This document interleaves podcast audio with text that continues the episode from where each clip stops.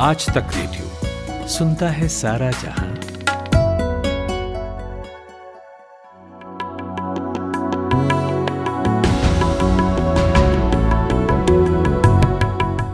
मैं पहले बहुत उदास था। मेरा काम में मन नहीं लगता था। मेरी बिल्ली भी मुझसे दूर भागती थी। लेकिन फिर इलेक्शन कमीशन ने बिहार चुनाव की डेट अनाउंस कर दी, जिसने मेरे जीवन को रंगों से सराबोर कर दिया। नमस्कार, मैं हूँ एक रैंडम पत्रकार। और इस शो का नाम है तीन ताल एपिसोड संख्या दो।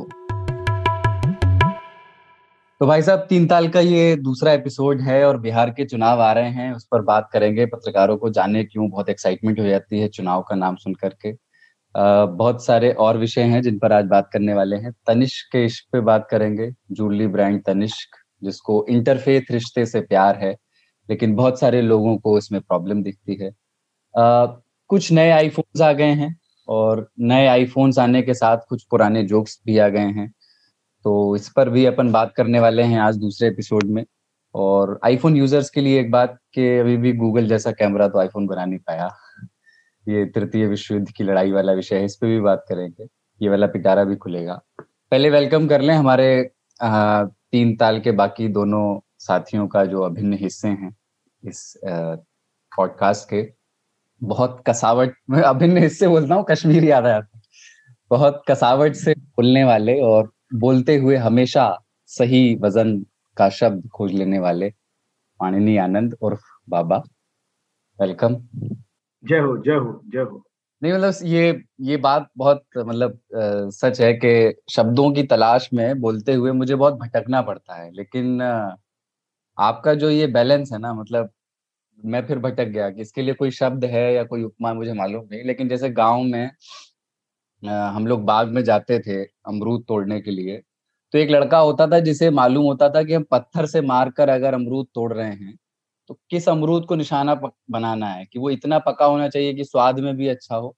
हमारी अवधि में कहते हैं कि कच्छाता ना हो और इतना भी पका ना हो कि नीचे गिरे तो फूट जाए। फूट जाए। तो वैसा मेरे को लगता है आपका हिसाब हाँ। उसके लिए एक शब्द था वो सुनने में हिंदी वालों को मतलब खड़ी बोली वालों को अच्छा नहीं लगता है कि दो शब्द है उसके लिए कोयल पादा और कोयल दागा दोनों एक ही शब्द हैं। तो जिसके ऊपर काली चित्ती होती थी कहते थे कि ये कोयल के पाद से पका हुआ है और ये बहुत टेस्टी होगा। और वो आम प्रायः जो है अतिरिक्त मीठे या ऐसे अमरूद अतिरिक्त मीठे पाए जाते थे। तो अब ये शब्दावलियाँ संदिग्ध हैं। अब तो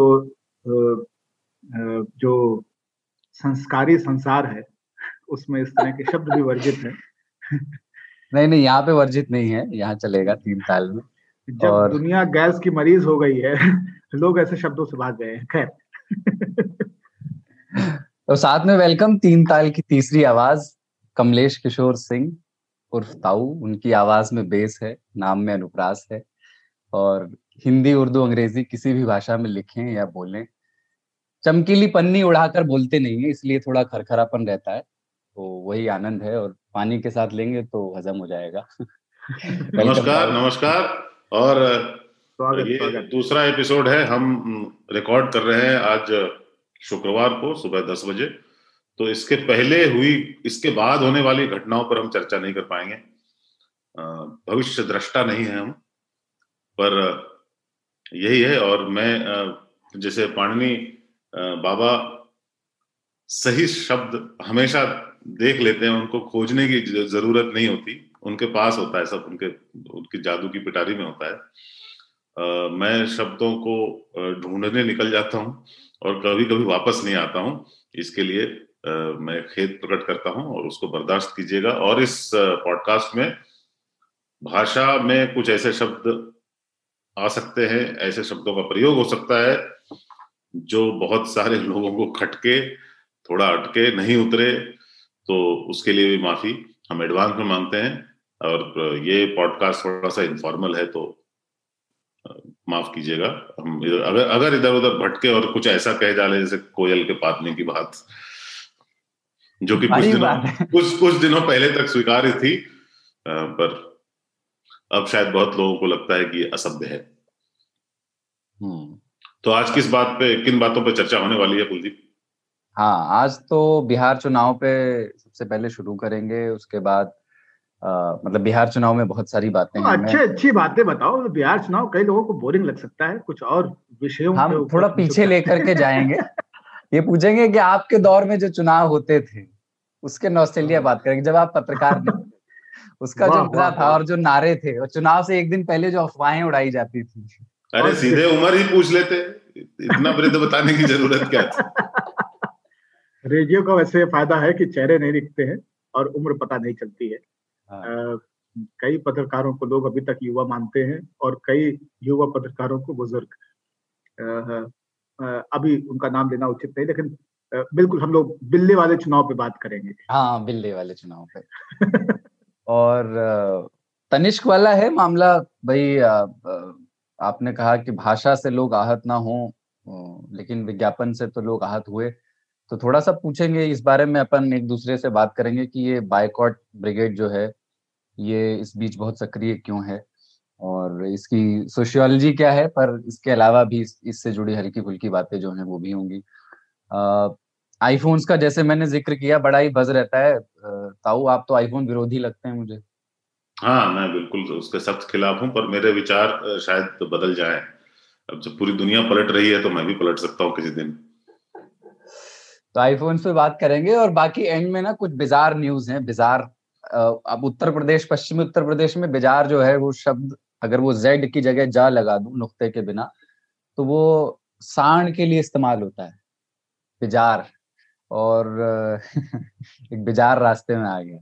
और बिजार अंग्रेज़ी में इसका मतलब है कि अजीब व गरीब खबरें। तो बहुत ही अच्छी उपमा है मतलब मैं तो जब भी बिजार सोचता हूँ और अजीब व गरीब सोचता हूँ तो सांड की सांड व्यंग के लिए बहुत लोगों ने इस्तेमाल किया है बहुत व्यंग्यकारों ने। वो तो बीज से बना है और सांड जो है वो बीज बांटने के लिए गाँव में छोड़े जाते रहे। ऐसी परंपरा हम लोगों के यहाँ रही है कि कुछ बछड़े उनको खिला पिला के हस्त पुष्ट करके घर के सबसे बुज़ुर्ग व्यक्ति के हाथ में उसकी पूछ पकड़ा के उसे मुक्त कर दिया जाता था कि ये निषेचन के लिए मुक्त हैं और सभी गायों को गाँव की ये फलीभूत करेंगे। तो इसीलिए वहीं से बिजार आया, बहुत बढ़िया शब्द है मतलब मेरा, मेरी रुचि भाषा विज्ञान में रही और मैं इस शब्द की उत्पत्ति उद्गम में गोते लगाने की कोशिश कर रहा हूँ तो बहुत बढ़िया शब्द है ये, एक नया शब्द आपने दिया सवेरे सवेरे। और इसके पहले कि मैं भूल जाऊँ अजीबो गरीब जो है वो, उससे मुझे अपना देश बहुत याद आता है। तुरंत मैं सोचता हूँ हमारा देश या तो अजीब है या गरीब है तो जो भी कुछ खबरें हैं हमने जमा की हैं जिन पर अपन बात करेंगे ऐसी अजीबो गरीब खबरों पे और कई बार ऐसा होता है कि अजीबो गरीब खबरों पे बात हम लोग मदर, मदरसे और मंदिर भी चलेंगे जब हाँ, कनिष्क हाँ। की गैलरी से बाहर आएँगे तो खरीदने लायक तो क्रय क्षमता अपनी है नहीं हम्म। इसलिए अपने अपन जो है थोड़ी देर के लिए मदरसे भी चलेंगे जहाँ मदिरालय भी। पाठ्यक्रम बंद होगा और उनको और मदिरालय भी। महाराष्ट्र वाले। चिरवा विधवा है मंदिर मस्जिद सदा सुहागन मधुशाला तो उधर भी चलेंगे तीनों से मिलेंगे और मंदिर मस्जिद मदिरालय क्या बात है। तो ये एजेंडा है लेकिन उससे पहले के तीन ताल का जो पहला एपिसोड था हमारा दो घंटे का उसमें हमने टीआरपी पे बात की थी और बाबा और ताऊ मतलब ताऊ कह रहे थे कि हम लोग भविष्य दृष्टा नहीं है मतलब काश होते उस वक्त। पर हम दोनों ने ये, हम तीनों ने ये बात करते हुए ये बात निकल के आई थी कि टीआरपी के सिस्टम को बदलना चाहिए, टीवी को टीआरपी के सिस्टम से बाहर आना चाहिए। और हमको मालूम नहीं था कि बार्क वाले हमारा पॉडकास्ट सुन रहे हैं और हमारे पॉडकास्ट के आने के बाद दो महीने के लिए टीआरपी का सिस्टम सस्पेंड कर दिया गया है। मेरा मन हो रहा है वो टीवी के अंदाज में व्यू करूँ, खबर का असर।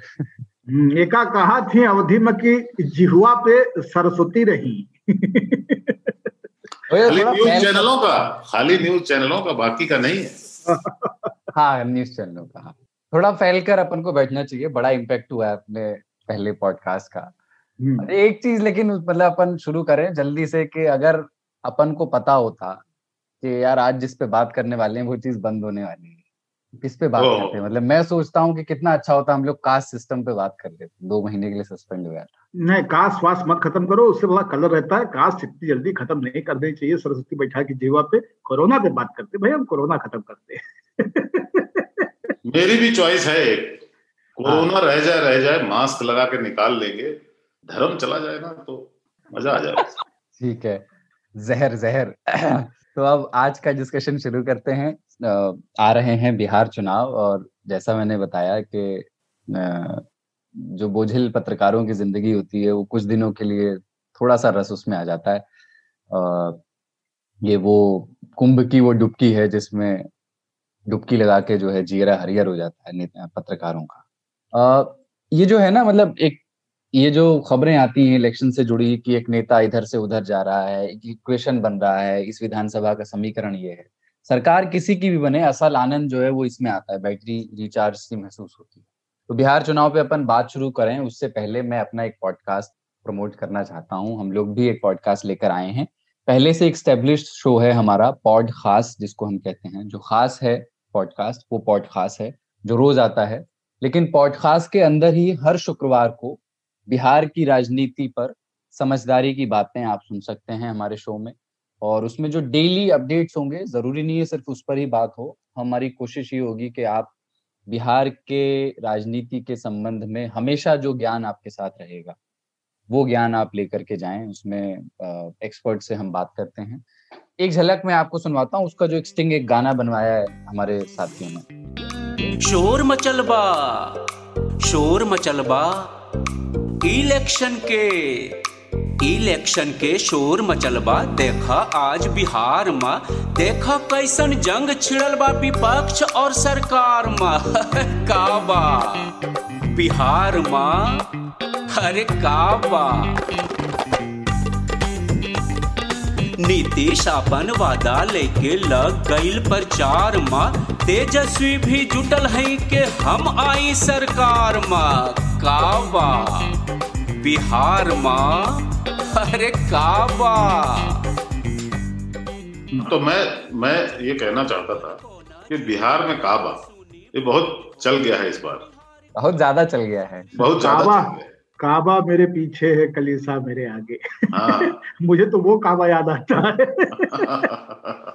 काबा की क्या है कि इस बार आ, के चुनाव में एक्चुअली कुछ नहीं पा। इस बार का चुनाव मैं लिख रहा था मैंने शुरुआत की थी एक कॉलम की इसी से कि ये चुनाव बहुत खाली खाली सा है। मतलब आपने कहा ना कि यहाँ पे बोझिल पत्रकारों के जीवन में थोड़ा सा आनंद आ जाता है चुनाव आने के बाद। ये पहला चुनाव है जिसमें आनंद ना होना ही इसका आनंद है क्योंकि किसी मैं बिहार नहीं गया ना इसलिए। मैं बिहार नहीं गया इसलिए। हम भी नहीं गए। मैं वहाँ पला पड़ा लेकिन मैं गया नहीं। इस बार के चुनाव में पता नहीं क्यों हो रहा है चुनाव, ये भी एक है। कोरोना के बीच में चुनाव करवाए जा रहे हैं क्योंकि देश में चुनाव होना ही है, हर पाँच साल के बाद हर राज्य में, हर देश में भी। पर वो है कि ये खाना पूर्ति टाइप की है। और शुरू में ऐसा ही लगा कि कुछ होने वाला नहीं है, क्योंकि अब लोग बोल रहे हैं, यार, विपक्ष भी नहीं है। तेजस्वी का नेतृत्व जो है, वो उसमें उतना तेज नहीं है। नीतीश कुमार का कोई पर्याय नहीं है। लेकिन अचानक जैसे ही चुनाव अनाउंस हुआ और उसके बाद जो जिस तरह के खेल होने लगे कि भाई साहब ये चिराग जला और एकदम रोशनी ही रोशनी चारों तरफ़ ये बंदा जो है वो बीजेपी के सारे लोग जो विरोधी थे रेबल थे वो सारे उधर चले गए उधर ओवैसी जी ने ओवैसी जी को फाइनली एक साथी मिल गया। हाँ। है ना? पप्पू यादव भी सीएम कैंडिडेट है। तो कहानियाँ बहुत बढ़िया तेजस्वी तो नरेंद्र मोदी से ज़्यादा पैसे भी उनके पास मैंने वो डिक्लेरेशन देखा। तो नरेंद्र मोदी से ज़्यादा बहुत छोटे राजनीतिक करियर में बहुत अच्छा व्यवसाय उन्होंने किया है। टैक्स भले कम दिया हो पर ठीक ठाक उनकी संपत्ति भी बढ़ी है।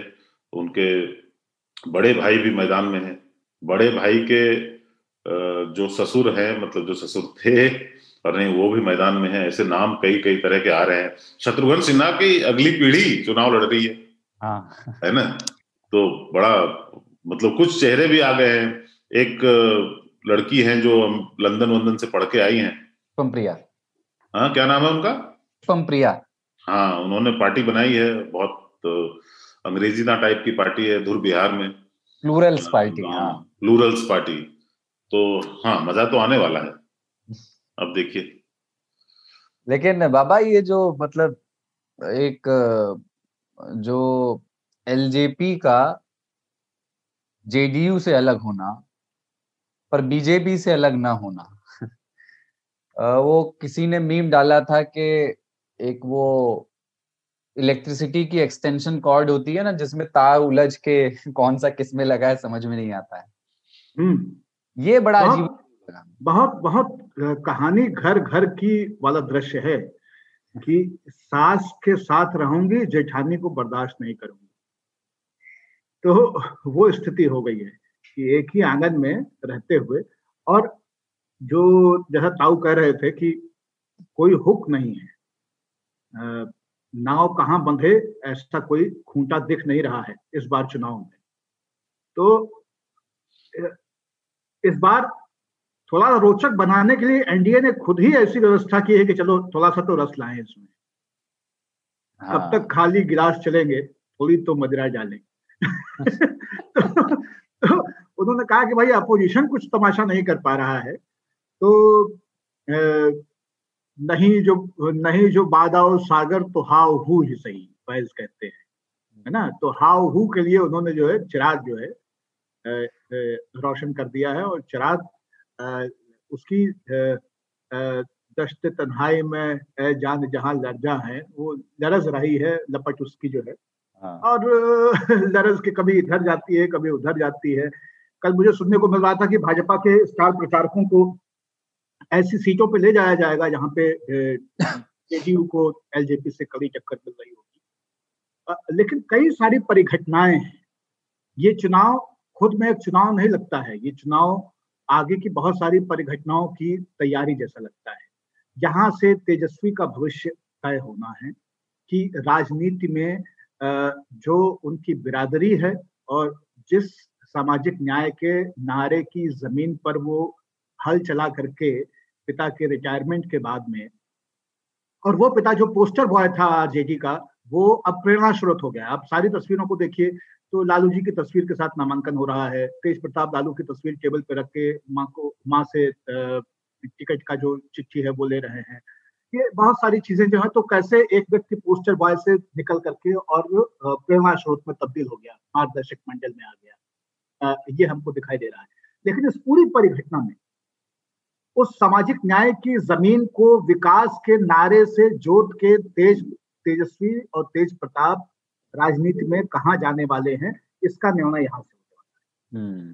क्या इस चुनाव में यह भी तय होगा कि क्या बिहार और देश की राजनीति को एक नया मौसम वैज्ञानिक मिलेगा?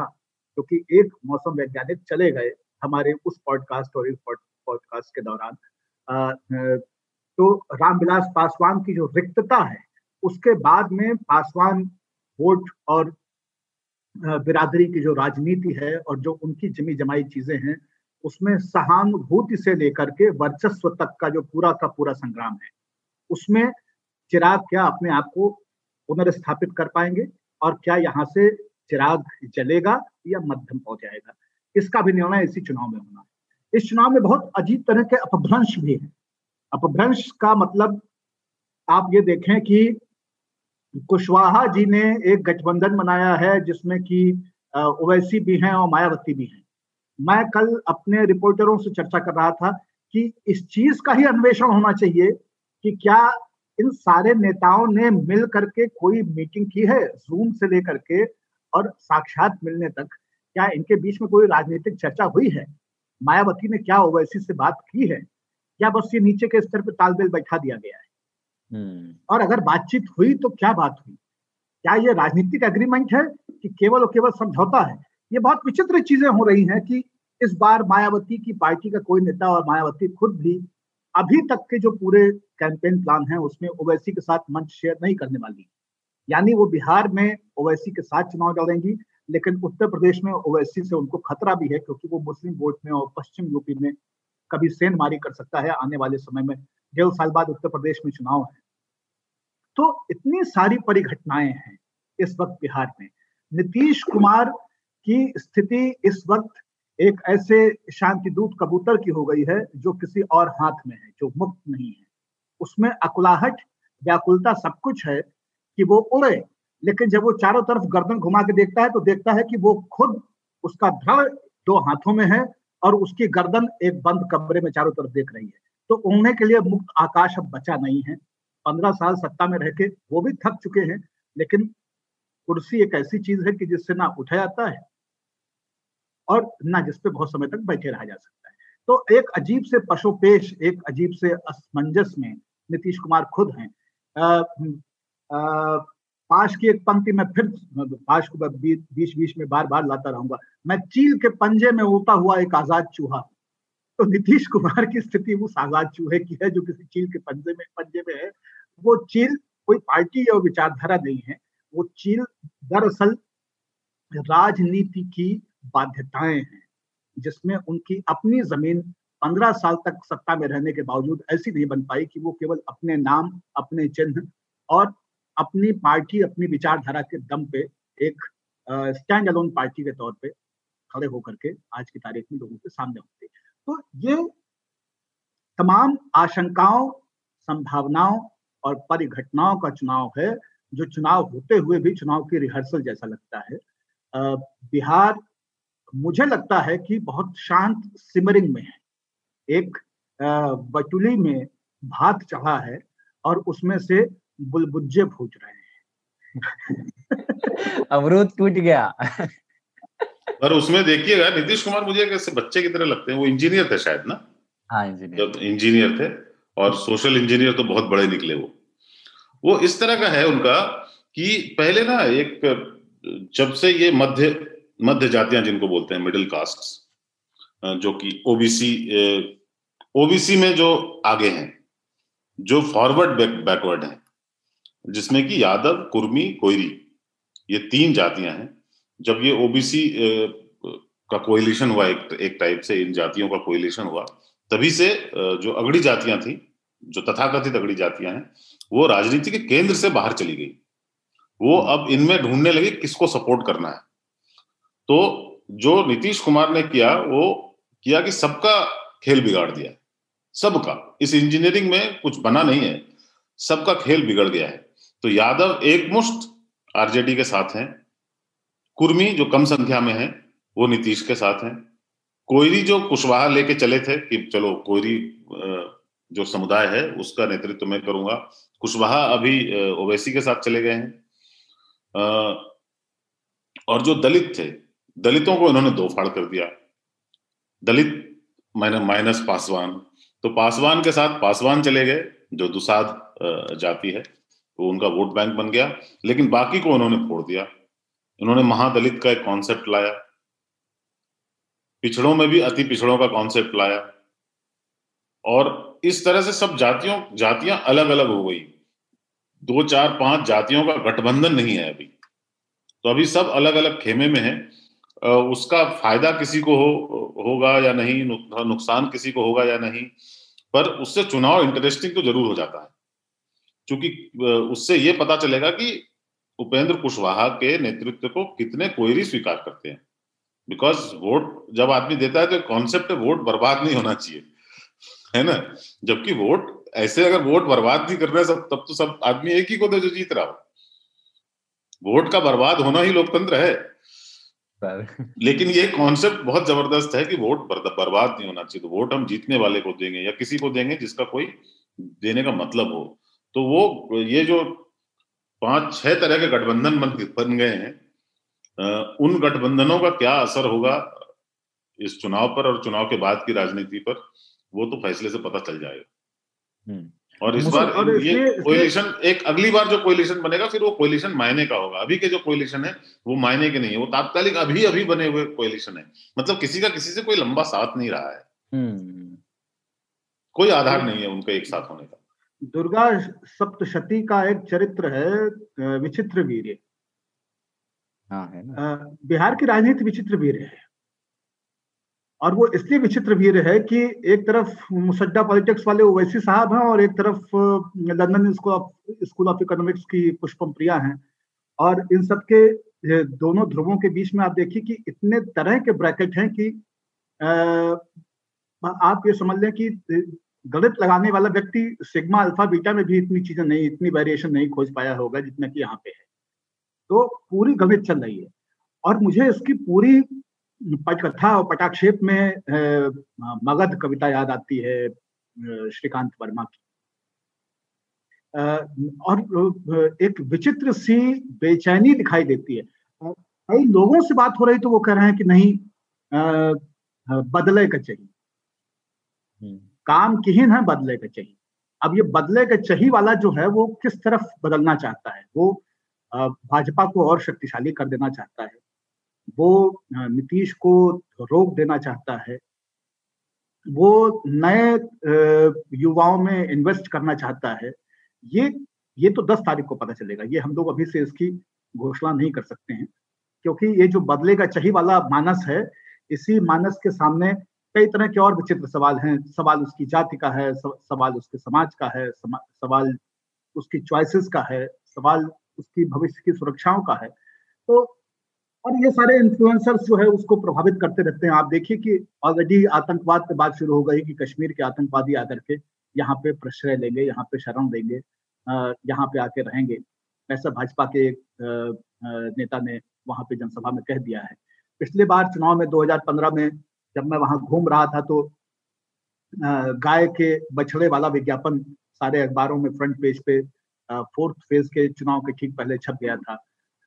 आतिशबाजी के बाद पाँचवें फ़ेज़ में जब अररिया और किशनगंज में चुनाव वोट होने वाला था तो उसके पहले वो बात कह दी गई थी। तो इतना आसान है नहीं। और जैसे दिल्ली के जनादेश को देख करके हम देश के जनादेश का अंदाज़ा नहीं लगा सकते, उसी तरह से पटना एक अलग देश भीतर देश वाली स्थिति है उसकी कि पटना का मानस, बिहार का मानस नहीं होता है। पिछली बार भी मोदी लहर जो थी वो पटना में थी, लेकिन पटना के बाहर निकलते ही जैसे ही हाजीपुर में हम घुसते थे गंगा डाक के, गांधी पुल से वो लहर जो है वो गुलाम अली की लहर की तरह हल्की हो जाती तो तो बहुत असमंजस का चुनाव है। लेकिन बिहार के लिए इस चुनाव में जो सबसे बड़ी महत्वपूर्ण बात है, मुझे वो लगता है कि, और वो केवल चुनाव तक सीमित नहीं है, वो ये है कि 1990 से लेकर 2020 तक की 30 वर्षों की, तीन दशकों की यात्रा में सामाजिक न्याय और विकास दोनों का टेस्ट ग्राउंड पे करने के बाद में, सामाजिक न्याय के नारे की राजनीति वहाँ पे चली लेकिन लोगों ने देखा कि वो नारा परिपूर्ण नहीं है और उसी से समाधान नहीं निकलना है। विकास का नारा बिहार में चला, अभी भी चल रहा है सत्तासीन भी वही है। लेकिन वो नारा भी लोग उसको किस स्तर तक एक्सेप्ट करते हैं? जेडीयू की सीटों पे खास तौर पे इस बार नज़र रखनी होगी कि जनादेश जेडीयू को लेके कितना रहता है, जेडीयू कितनी सीटें जीत पाती है। तो वो एक तरह से मीरा कुमार कह रहे हैं कि वो रेफरेंडम नहीं है, उसको नहीं मानना चाहिए। हम भी नहीं मानते हैं कि वो रेफरेंडम है। लेकिन ये बहुत सारी चीज़ें यहाँ से तय होनी है। और जो एक समस्या कुलदीप भाई मैं देखता हूँ पूरे देश में आ, वो समस्या है कि क्षेत्रीय दलों का और खास करके जातीय राजनीति के जो दल हैं जो संकुल हैं उनके उनका भविष्य जो है वो थोड़ा सा संदिग्ध हो गया है। हम्म, आप देखें तो जातीय राजनीति के थोड़े से पतन की शुरुआत पिछले पाँच सालों में इस देश में शुरू हो चुकी है और ज़्यादा डिसाइसिव और सेंट्रलाइज्ड पॉलिटिक्स की तरफ़, एक सेंट्रलाइज आइडिया की तरफ़ लोग मूव कर गए हैं। तो इस सूरत में LJP Kushwaha ji RJD JDU इन सब के लिए एक नए किस्म की चुनौती है। तो ये चुनाव केवल और केवल सीट पाने का नहीं है। ये चुनाव अपनी अपनी जातीय और बिरादरीगत राजनीतियों को बचाने का, उनको रिलेवेंट बनाए रखने का भी चुनाव है। और उस लिहाज से इसकी विवेचना होगी दस तारीख के बाद में कि ये गाय खूंटे से क्या वाकई खुल पाई है। हम्म। एक और बात जो पहले भी आप कह रहे थे कि एलजेपी के जेडीयू से अलग होने के बाद, उसके पहले तक जो बिहार में जिन चेहरों की चर्चा थी, वो नीतीश और तेजस्वी की थी। लेकिन अचानक से जो चिराग केंद्र में आ गए हैं बातचीत के, अब ऐसा लग रहा है कि तीन चेहरे हैं बड़े इस चुनाव के, चिराग हैं, तेजस्वी हैं और नीतीश हैं। चिराग चिराग की भवि चिराग के भविष्य राजनीतिक भविष्य के लिहाज से ये चुनाव कितना खास अहम हो सकता है? ये चिराग के लिए इसलिए बहुत अहम है क्योंकि आ, हमेशा ये होता है कि आ, जब पीढ़ीगत हस्तांतरण होता है राजनीति का चाहे वो अखिलेश को हुआ हो चाहे वो तेजस्वी और तेज प्रताप को हुआ हो चाहे ये इनको हुआ हो यहाँ तक कि प्रकाश सिंह बादल के बेटा बहू को भी हस्तांतरण। तो जब पीढ़ीगत हस्तांतरण राजनीति का होता है, जिसका विरोध शरद यादव हमेशा करते थे और उनकी बिटिया वो सरसैया पे हैं और उनकी बिटिया कांग्रेस के टिकट पे हैं तो उसमें मुझे लगता है कि ये इस चीज़ का सवाल हमेशा रहता है कि कान धरती पे धर के, घोड़े और हाथी के चलने को कौन कितना भाप पा रहा है। और हम्म। चिराग के सामने चुनौती केवल ये नहीं है कि वो पार्टी को कैसा कहाँ पे लेके जाएँगे या सीटें कितनी जिताएँगे। चिराग के सामने सबसे बड़ी चुनौती ये है कि वो बिरादरी से और ज़मीन से जिन अजीबो गरीब लोगों की हम बात कर रहे थे तो इस देश में जो दलित है पिछड़ा है वो अजीब है और वही गरीब भी है। ये भी हम देखते हैं जो आंकड़े हैं। तो उस पूरे बांगमय में चिराग के लिए बहुत बड़ी चुनौती है कि वो अपने आप को नेता कैसे साबित करेंगे क्योंकि अभी तक राम रामविलास के आ, का आभा मंडल वो साथ लेके चल रहे थे। हम्म। अब वो कुछ जो है वो जयप्रकाश घाट पे उसको मुकाल में दी जा चुकी है। तो अब वो आभा मंडल तो व्योम में चला गया। अब सवाल ये है कि चिराग अपने आप को नेता साबित कर पाते हैं कि नहीं? क्योंकि चिराग का हेयर स्टाइल चिराग की नाक चिराग के कुर्ते चिराग की जीन्स चिराग का जूता चिराग की घड़ी ये सारी चीज़ें बिहार टाइप नहीं है। हम्म। तो उसको बिहार टाइप ना होने में बिहारी बनना एक चुनौती है। लेकिन बिहार बदल रहा है। लोग कहते हैं कि नए लोगों को ये चीज़ें पसंद आती हैं नए लोगों के स्टाइल की हैं। वो नए लोग कितने हैं? और क्या वो नए लोग निर्णायक हैं? वो नए लोग मोदी जी को ज़्यादा पसंद करते हैं या चिराग को ज़्यादा पसंद करते हैं? क्योंकि एक तरह से चुनौती ये भी है कि जो भाजपा के साथ होते हुए भी चिराग क्या भाजपा के ही जो वोटर हैं, जेडीयू की सीटों पे, उनको अपनी तरफ़ लुभा पाएँगे या क्या करेंगे? तो चिराग के सामने एक बड़ी चुनौती है और दूसरी चुनौती राज्य में कांग्रेस के सामने है। कांग्रेस पत्ते बहुत अच्छे खेल रही है, लेकिन कितना भी अच्छा पत्ता खेलने के बाद भी वो आखिर में गोल देती है। तो उन्होंने बहुत सारे पंडितों को टिकट दिया है। आरजेडी बहुत सारे यादवों को टिकट दे रही है। महिलाओं को टिकट इस बार आरजेडी ने ज़्यादा दिया है जो कि अपने आप में एक विचित्र सी चीज़ है ऐसा होता नहीं रहा है। उसमें एक एंगल भी है बाबा उसमें एक एंगल भी है क्योंकि पुरुष जो है वो ऐसी बहुत सारी महिलाओं को टिकट दिया जिनके पति बाहुबली थे और वो देना नहीं चाहते थे तो किसी पे रेप का आरोप है किसी पे हत्या का आरोप है तो महिलाओं की संख्या ऐसे भी बढ़ी है। मुझे लगता है सर कि संक्रमण के समय में संक्रमण के समय में ये नहीं देखना चाहिए कि क्या कारण थे। संक्रमण के समय में ये देखना चाहिए कि कोई भी कारण रहा हो बाध्यता यहाँ तक आई कि महिलाओं की हिस्सेदारी बढ़ी भले ही वो टोकन हो क्योंकि सामाजिक परिवर्तन अचानक नहीं होते कुछ व्यवस्थाएँ होती हैं और उन व्यवस्थाओं से ही सामाजिक परिवर्तन की परिघटना बनती है आपने मुझे एक सीरीज़ कही थी देखने के लिए पंचायत हम्म। और उसमें यही होता है कि वो जो प्रधानपति हैं वही हम्म। गाँव को चला रहे थे लेकिन आखिर में आके जंगल जो है वो महिला गाती है और वो वहाँ पे दिखाई देता है बिम कि कैसे वुमेन लाइफ मैटर्स तो ये वुमेन लाइफ मैटर्स धीरे धीरे होगा। आते आते आएगा। संक्रमण और चेहरे से याद आया कि कोरोना संक्रमण के दिन है और कुलदीप ने बताया कि भाई ये कई चेहरे हैं। सच पूछो तो बिहार में इस इलेक्शन में कोई चेहरा नहीं है। कोई भी चेहरा नहीं ये एक मास्क है बस वो है नीतीश कुमार।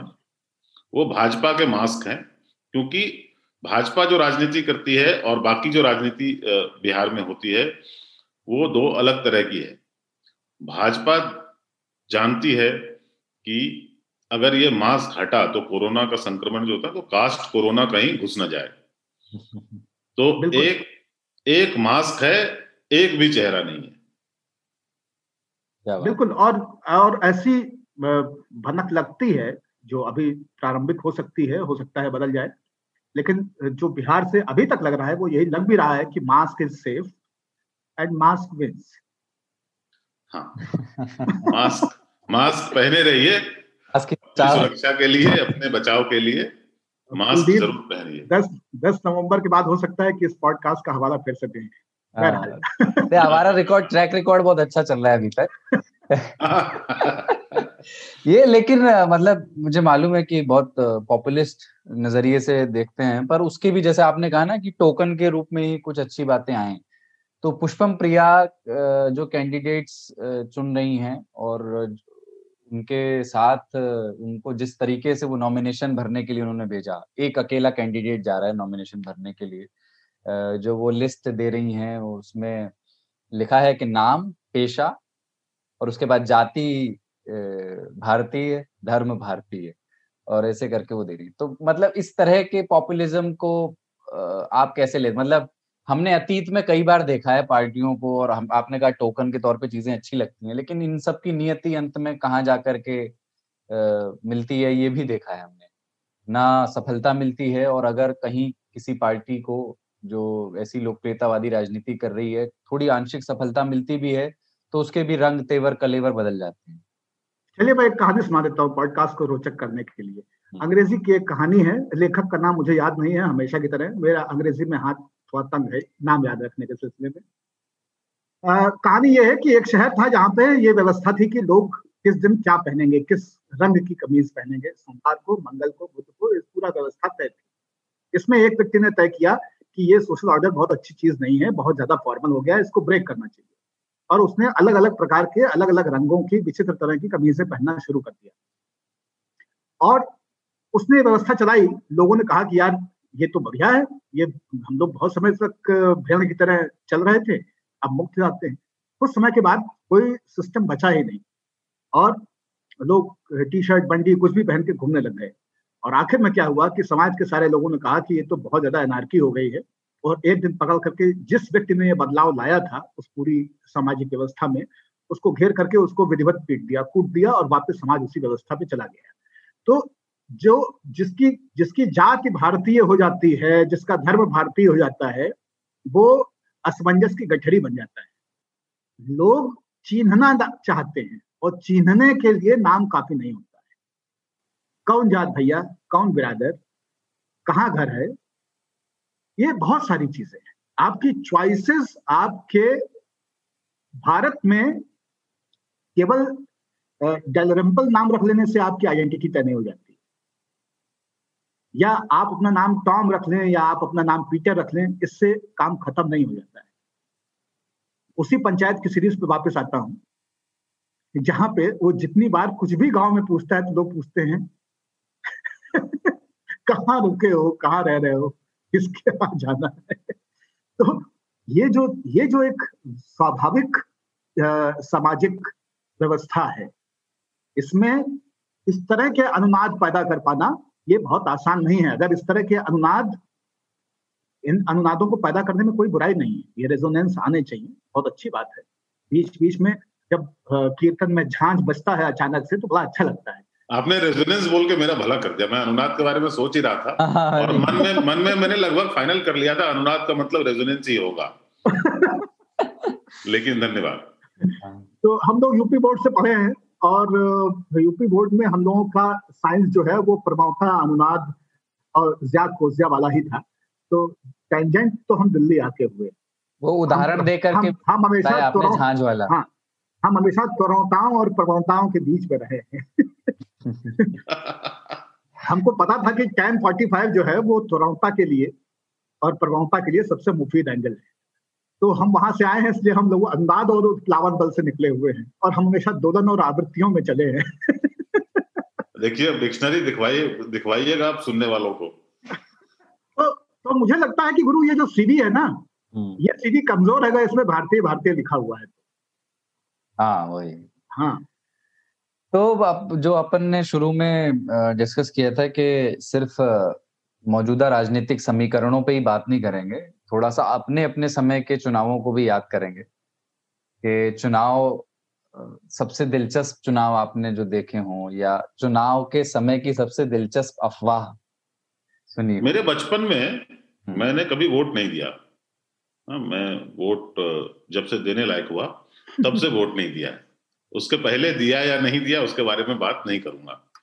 पर मैंने ये देखा था कि वो कभी कभी लोग बोलते हैं ना, ये वोटिंग वाली जो मशीन आई है इसको जाना चाहिए। हमको वापस वो बैलेट वाले पे जाना चाहिए, वो कागज़ पे पे लगाने वाले पे। उस समय बड़ा दिलचस्प होता था कि चार बजे के करीब मतलब वो जो क्यू होती थी, वो खत्म हो जाती थी तो कतार वोट देने वालों की। और लेकिन वोट रह जाते थे। तो जो प्रिजाइडिंग ऑफिसर कहा जाता था, या जो भी होते थे, वहाँ अंदर बैठे हुए तो जो गाँव के बुज़ुर्ग लोग होते थे बच्चों को गोद में लेके आते थे चल बेटा वोट दे देंगे। है ना? और बच्चों को सौ सौ डेढ़ डेढ़ सौ वोट देने की आज़ादी होती थी।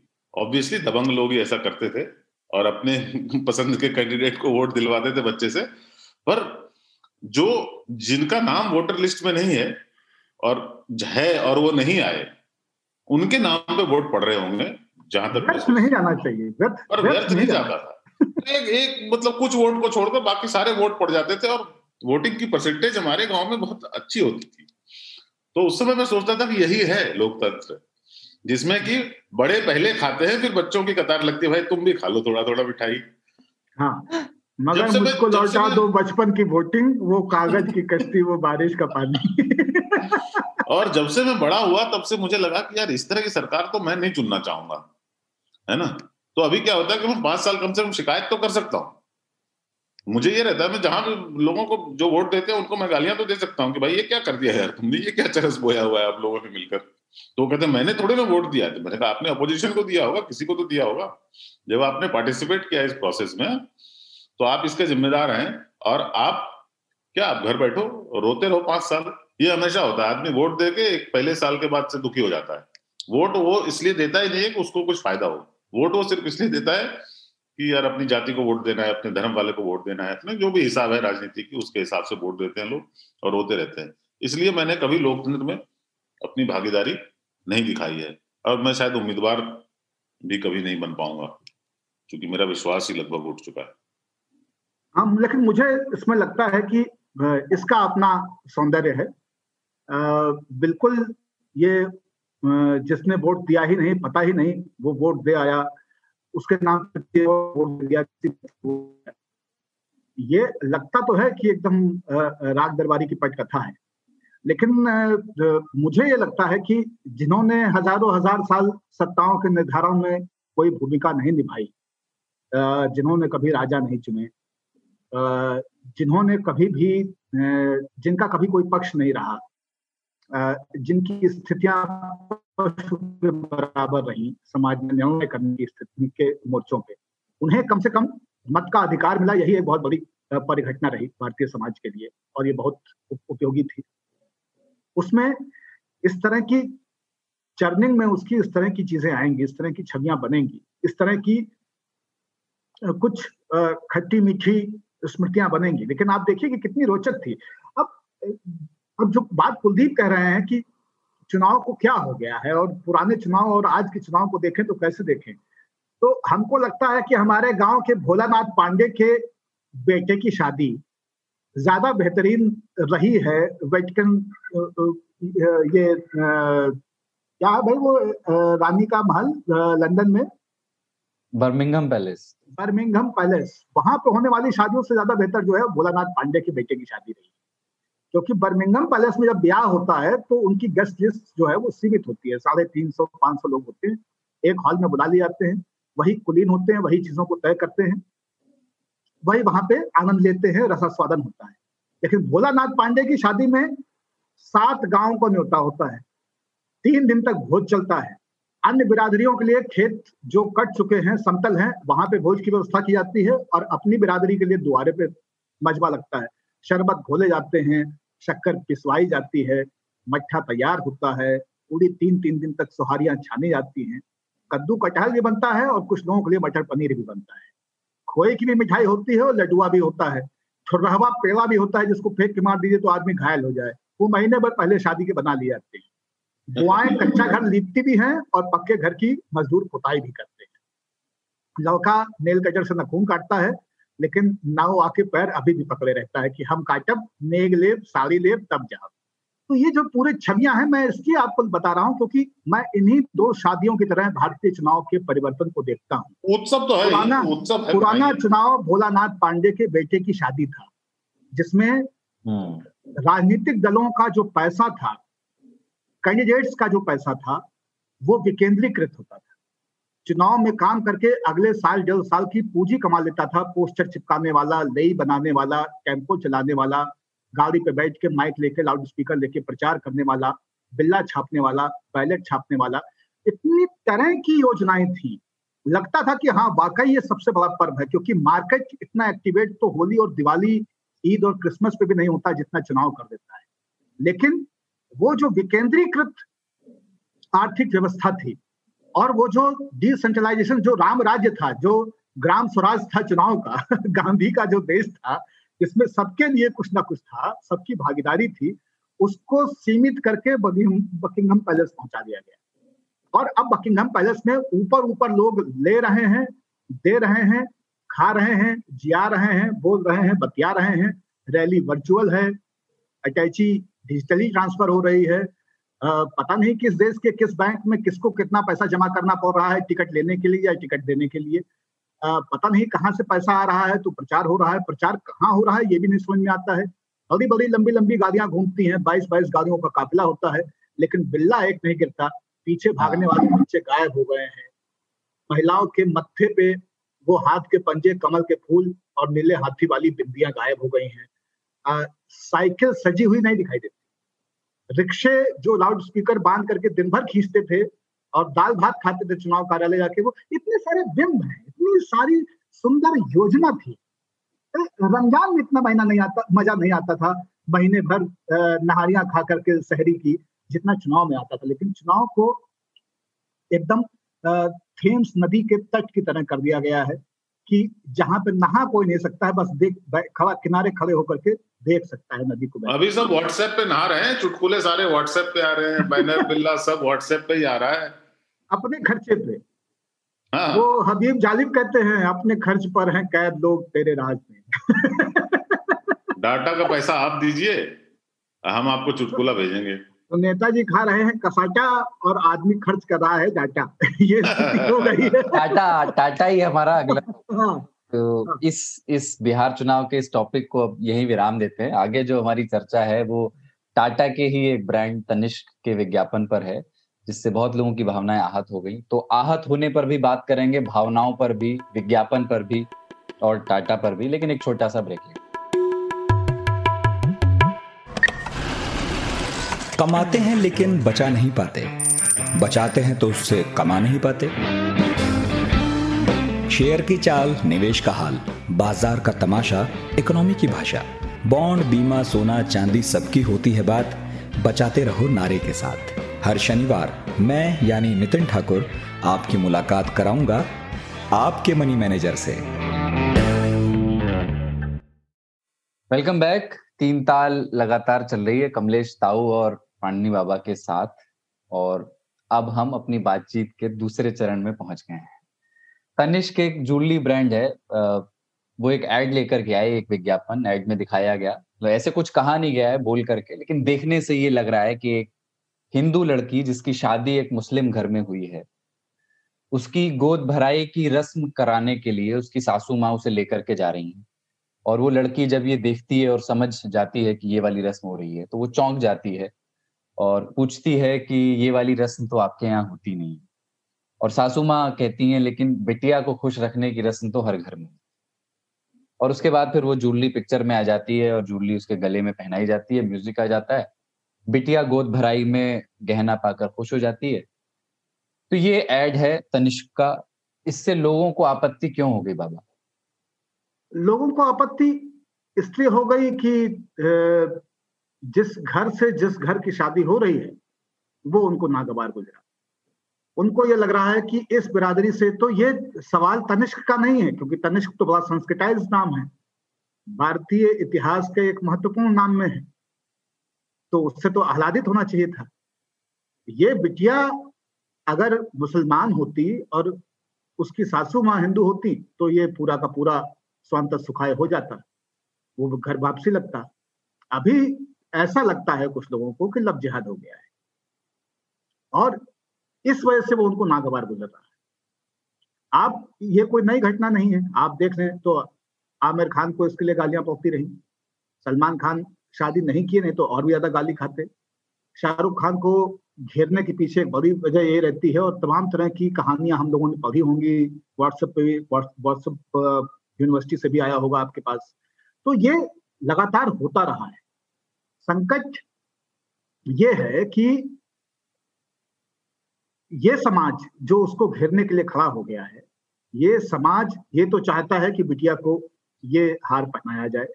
ये समाज ये भी चाहता है कि जो परंपराएँ हैं वो बची रहें, लेकिन उन परंपराओं में वो अपनी वर्जनाओं और अपनी कूप मंडुकताओं से निकलना नहीं चाहता है। संकट तनिष्क की ज्वेलरी में नहीं है। संकट ये है कि समाज में न जेब में धन है और न दिमाग में धन है। और जेब में धन नहीं हो तब भी काम चल जाता है, लेकिन दिमाग का खाली होना बहुत खतरनाक है। तो परसाई जी की जो आवारा भीड़ है, उसके खतरे हैं कि उसके सामने जब भी आप उसके सोशल ऑर्डर को जरा सा भी छेड़ने की, उसमें उत्प्लावन पैदा करने की कोशिश करते हैं, वो इसी तरह से चाव बैठता है। और वो इसी तरह से चाव बैठेगा। दूसरी बात यह है कि मैं इसको इस तरह से भी देखता हूँ कि ये जो कोल है, ये बहुत नया कोल है। ये कोल इसलिए नया है क्योंकि जिस दौर में सोशल मीडिया के, व्हाट्सएप के, यूट्यूब के, फेसबुक के और ट्विटर के हम हैं, ये सारा कोल वहाँ पे फैल रहा है। आप चले जाइए किसी मोहल्ले में और जाके पूछिए कि, तनिष्क का एड आपने देखा, क्या आपको उससे कोई असहमति है? अब अपने घर से नीचे उतरिए और लोगों से पूछ लीजिए। अधिकतर लोगों ने वो विज्ञापन नहीं देखा। है और जिन्होंने देखा भी है, उन्होंने इस चीज़ के ऊपर अपना ध्यान नहीं दिया है। कैसे विचार तैयार किए जा रहे हैं? इसको कहते हैं अटक लड़ाई। ये ज़बरदस्ती का रे का देख रहा है बे का घूर रहा है बे है ना? दूसरे की साइकिल में अपनी साइकिल का पहिया लगा करके उतर के उसको दो पड़ाका मार देना, ये वो परंपरा है। और ये सोशल मीडिया पे प्रायः आपको देखने को मिलती है। तो ये किस्म की बीमारी है। और ये वही बीमारी है जो जिसमें हम ये देखते हैं कि हमारी पुरानी कुंठाओं को हम जब तब ना चाहते हुए भी या या जानबूझ करके अपने राजनीतिक हितों के लिए इस तरह से इस्तेमाल करते हैं हम्म। आओ ये बॉयकॉट करने वाले जो लोग हैं, जिनको अब बॉयकॉट ब्रिगेड कहा जा रहा है, ये मिर्जापुर का भी बॉयकॉट कर रहे थे ये इससे पहले आमिर खान की फ़िल्म का भी बॉयकॉट कर रहे थे, जब वो एक देश की राष्ट्राध्यक्ष की पत्नी से मुलाकात करके आए थे। तो ये इस वाली बात से क्या ये इस बाल, इस वाली बात का सिरा पकड़ के अगर चलें जो बाबा कह रहे हैं कि ये बहुत हालिया सोशल मीडिया का जब से ज़ोर बढ़ा है, तब से ऐसी घटनाएँ बढ़ी ऐसा ही है या पहले नहीं होती थी ये बाइकआउट ब्रिगेड बस पहले उसके पास मंच नहीं होता था। हाँ पहले क्या था कि आदमी के मन में ख्याल आते थे। आदमी के मन में बुरे ख्याल आते ही हैं। बुरे ही ख्याल आते हैं एक्चुअली मन में। आदमी जब होता है तो पहले क्या था कि वो क्या करता था आदमी? अकेले में अगर सपोज़ करो मुझे ख्याल आ गया एक बहुत ही गंदा बद्दा घटिया निम्न स्तर का तो मैं उसको पचाने की कोशिश करता था। नहीं पचा तो बाहर कहीं गए कोई ताऊ मिल गए कोई लड़का मिल गया दोस्त मिल गया उससे शेयर कर लिया कि यार मेरे मन में ऐसी बात आ रही है।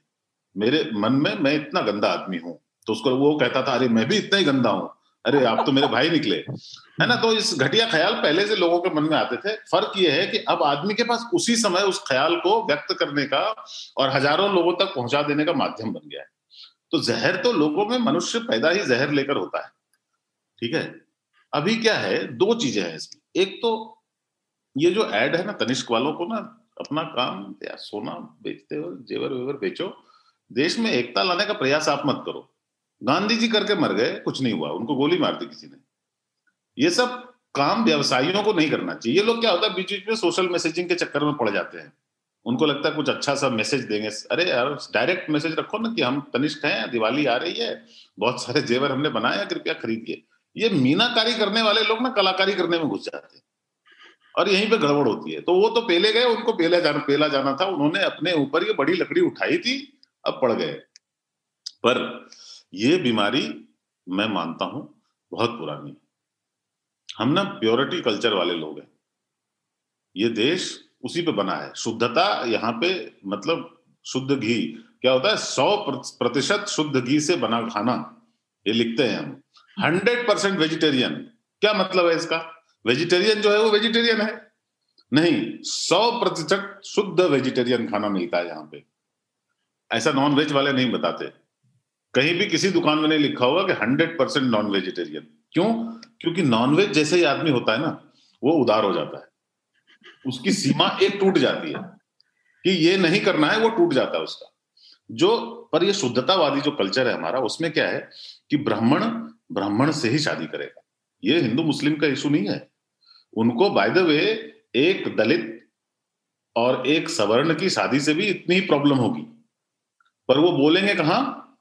सवर्णों के बीच में अगर सवर्ण है तो? ये चक्कर शुद्धतावादी कल्चर का है। हमारे, हमने, हम अभी तक मानते हैं ना कि मुसलमान बाहर से आए ये कैसे माने हमने? क्योंकि हम तो शुद्ध थे। फिर बाद में कुछ लोग आए। इसके बाद से हम अशुद्ध हो गए और ये जो है वो एक्सटर्नल एलिमेंट है। तो उनको ये शुद्धतावादी कल्चर में हम, आप बताओ, इस देश में, ये देश कहते हैं ना, एक शेर है कि अपने देश में क्या की मिट्टी सोना चांदी कब उगली जी? काय को झूठी बातें कर रहे? कुछ भी नहीं है क्या भी नहीं। तो इस देश में ताऊ की सुप्तियाँ हाँ इस देश को हमने क्या सोने की चिड़िया बताया ठीक है? और हाँ और ये उगले हीरा मोती बताया पर हकीकत ये है कि हम अरे यार दक्कनी दक्कनी हैदराबादी कहना हाँ आप अगर ज़मीन में बारूद बोएँगे तो बम ही फटेगा ना। हम बचपन से अपने बच्चों को ये सिखाते रहते हैं कि फला से मत मिलना, फला गलत है, उसके साथ मत खेलना, उसको चुनने की आज़ादी नहीं होती। बच्चे बड़े हो जाते हैं, उनके मन में हम भरते रहते हैं। वो बच्चे आजकल ना कंप्यूटर पे बैठे हुए हैं। उनके पास ट्विटर है, फेसबुक है, वो जैसे देखते हैं कोई चीज़, उनको उनको आपत्तिजनक लगती है। उनकी संवेदना संवेदना तो है नहीं तो आहत क्या होंगी? लेकिन चूँकि ये एक माना हुआ हथियार है कि मेरी संवेदनाएँ आहत हो चुकी हैं, अब इसका इलाज किया जाए। तो उस हिसाब से लोग एक भीड़ बनाते हैं, जो कि आपने सुशांत सिंह के मृत्यु के बाद देखा होगा, अस्सी हज़ार फेक अकाउंट है। कौन जानता है कि तनिष्क का बायकआउट करने वाले में से कितने जेन्युइन थे, कितने फेक थे? पर एक हवा बन गई, और अभी हमारी हवा में जहर घुला हुआ है। मानसिक तौर पर हम बट चुके हैं। हम बटे हुए देश हैं। ज़मीन नहीं बटी है हमारी, पर मानसिक तौर पर हम बट चुके हैं। और ये उसका कारण यही है कि हमने ये बंटवारा जो किया ये सैतालीस से बहुत अलग बंटवारा है। सैतालीस के बंटवारे में ये तो कम से कम फैसला था चूल्हा चौका अलग। अभी दिक्कत यह है कि चूल्हा चौका एक है। एक ही अब उसमें कौन उसमें जहर सिर्फ़ बंदा इसलिए नहीं मिला रहा कि वो भी मर जाएगा। हम्म। बस इतना ही ध्यान रखना लेकिन बाकी कोई प्रेम रहा नहीं है। क्या ऐसा ही रहेगा? नहीं। ऐसा नहीं रहेगा। हम जब एक, हम अंधेरे कमरे से हम डरते क्यों हैं? अगर हमारे अपने घर में, अपने ही घर में जिसका कोना कोना हम जानते हैं, उसमें भी जब अंधेरा होता है तो हमें डर लगता है। वो इसलिए कि हमें उस समय पता नहीं होता कि अंधेरे में क्या होगा। और हमने एक दूसरे को भूत बनाया हुआ है। हम एक दूसरे से मिलते नहीं, साथ नहीं रहते। उनको ये पता ही नहीं है कि हमारे यहाँ के धर्म को छोड़ दो। रीति रिवाज तो एक ही थे ना। हमारे रीति रिवाज एक थे। हम कुछ लोगों ने कुछ लोगों के धर्म अलग हैं कुछ लोगों के धर्म अलग हैं पर रीति रिवाज एक थे पर धीरे धीरे रीति रिवाज अलग हो गए। मुसलमान बहुत ज़्यादा मुसलमान हो गए। उनकी आइडेंटिटी वही हो गई कि हम मुसलमान पहले हैं और फिर हिंदू ज़्यादा हिंदू हो गए और यहाँ तो धोती पहनने वाला मुसलमान गायब हो गया इस देश से। वो खत्म हो गया। साड़ी पहनने वाली मुस्लिम औरतें और धोती पहनने वाला मुसलमान पुरुष हम लोग देखते थे अब वो धीरे धीरे गायब हो गए और उसी तरह से आप देखिए कि हम लोग पिछले उसमें बात कर रहे थे कि वेज बिरयानी खाने वाला हिंदू पैदा हो गया है। हम्म। तो पिछले एपिसोड में उस पर चर्चा कर रहे थे। लेकिन मैं ये समझता हूँ कि ये जो ताऊ कह रहे हैं उसी में मैं एक घटना का आपसे ज़िक्र कर देता हूँ और आप वहाँ से इसको ज़्यादा बेहतर समझ पाएँगे। एक तो बात यह है कि तनिष्क नुकसान में नहीं रहा टाटा को कोई नुकसान नहीं हुआ। टाटा वही समूह है जिसने सबसे ज़्यादा चंदा सबसे मोटा चंदा उस पार्टी को डोनेट किया जिस पार्टी की सत्ता समर्थन से बिहार में भी है और देश में भी है, जिसके पास बागडोर तो टाटा मोटे फंडर हैं राजनीतिक दलों के, हमेशा से चंदा देते रहे टाटा ट्रस्ट का। तनिष्क को नुकसान इसलिए नहीं हुआ क्योंकि तनिष्क का ये विज्ञापन इतना प्रचारित नहीं हुआ होता केवल टीवी पे चल के, जितना कि विवाद के कारण प्रचारित हो गया है। और मैं आपसे दो चीज़ों पर शर्त लगा सकता हूँ। जितने लोगों के घर में ब्याह है और वो तनिष्क से जूली खरीदने वाले थे उनमें से कोई भी अपना विचार इस विवाद के बाद बदलने वाला नहीं है। तनिष्क से खरीदना है तो तनिष्क से खरीदना है। लड़ाई अपनी जगह, समान अपनी जगह। तो आदमी, ये भारतीय हिपोक्रेसी की एक बहुत बड़ी वो है कि हम कितना भी गरिया लें, कितने भी नाराज़ हो जाए, लेकिन अगर इब्बन मियाँ शहर के बेस्ट टेलर हैं तो शादी में तो कोट वही से लेंगे। भले ही हम भाजपा को पिछले तीस साल से वोट करते आ रहे हैं।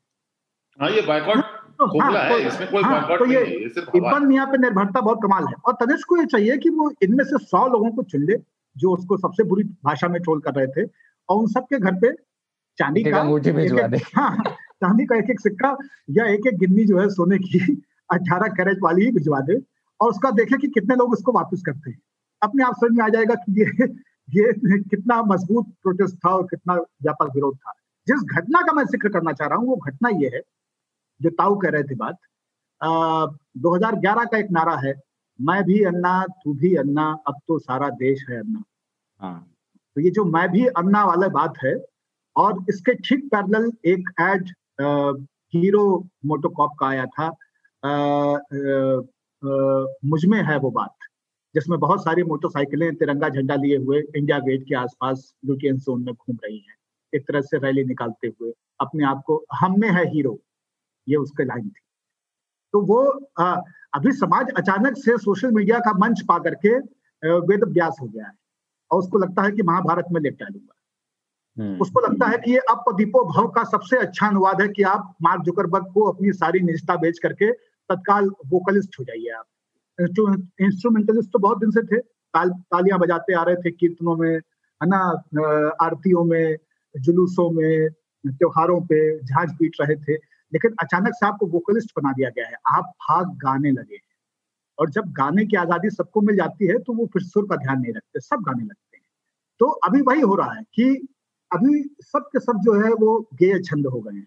और वो गेय छंद जो है, वो सोशल मीडिया ने उनको प्लेटफॉर्म दे दिया है। तो सबको अन्ना जैसा महसूस हो रहा है। सबने लैम्प पोस्ट जैसे अपने आप को सफ़ेद नहीं कर रखा है। तरह तरह के कपड़े पहन रखे हैं तरह तरह के विचार हैं। लेकिन बोलने की व्याकुलता सबको है और सब बोल रहे हैं। क्या बोले? क्योंकि बोलने के लिए पढ़ना पड़ेगा। और पढ़ने से हम दूर हो गए। पहले लोग पढ़ते थे, बोलते संकोच से थे।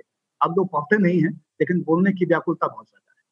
तो अब क्या बोले? तो जो भी सामने दिख रहा है और जो किसी और ने कह दिया है, उसको बीरबल की तरह उस लकीर को और लंबा कैसे कर सकते हैं? अगर किसी ने मुझे कुत्ता कह दिया पोस्ट पे तो मैं कुत्ते में और कौन से विशेषण और उपसर्ग जोड़ करके उसे और प्रभावोत्पादक बना करके प्रस्तुत कर सकता हूँ। मेरी व्याकुलता ये तो अभी ये जो बेचैनी है निन्यानवे का चक्कर वाली, उसी बेचैनी ने तनिष्क को घेरने की कोशिश की है।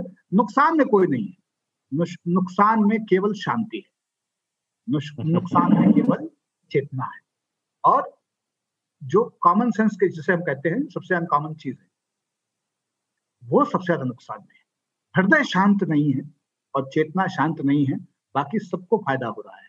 दुकान सबकी चल रही है।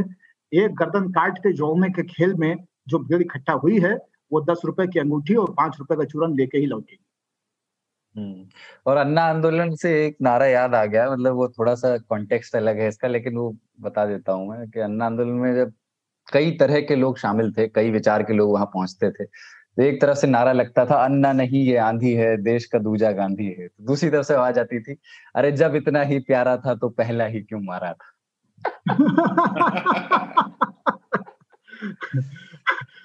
है लेकिन एक ये भी कि जो बाइकआउट वाली बात है ये उस पर तो हमने बात ही नहीं की कितने लोग बाइकआउट अफोर्ड मतलब बाइक अफोर्ड भी अंतर, कर सकते अंतर मन में एक तीसरा नारा भी उठा होगा किसी हाँ। विज्ञापन की लाइन को लेके कि पुराना जाएगा तभी तो नया आएगा।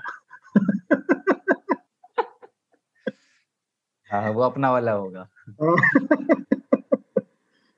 तो ये मतलब बाइकआउट को लेकर के जो ये बात हो रही थी कि बाइकआउट तो लोग कर रहे हैं लेकिन तुषार गांधी की किताब है लेट्स किल गांधी तुषार हाँ। गांधी ने किताब लिखी लेट्स किल गांधी मेरे ख्याल से सन 2007-8 की बात है।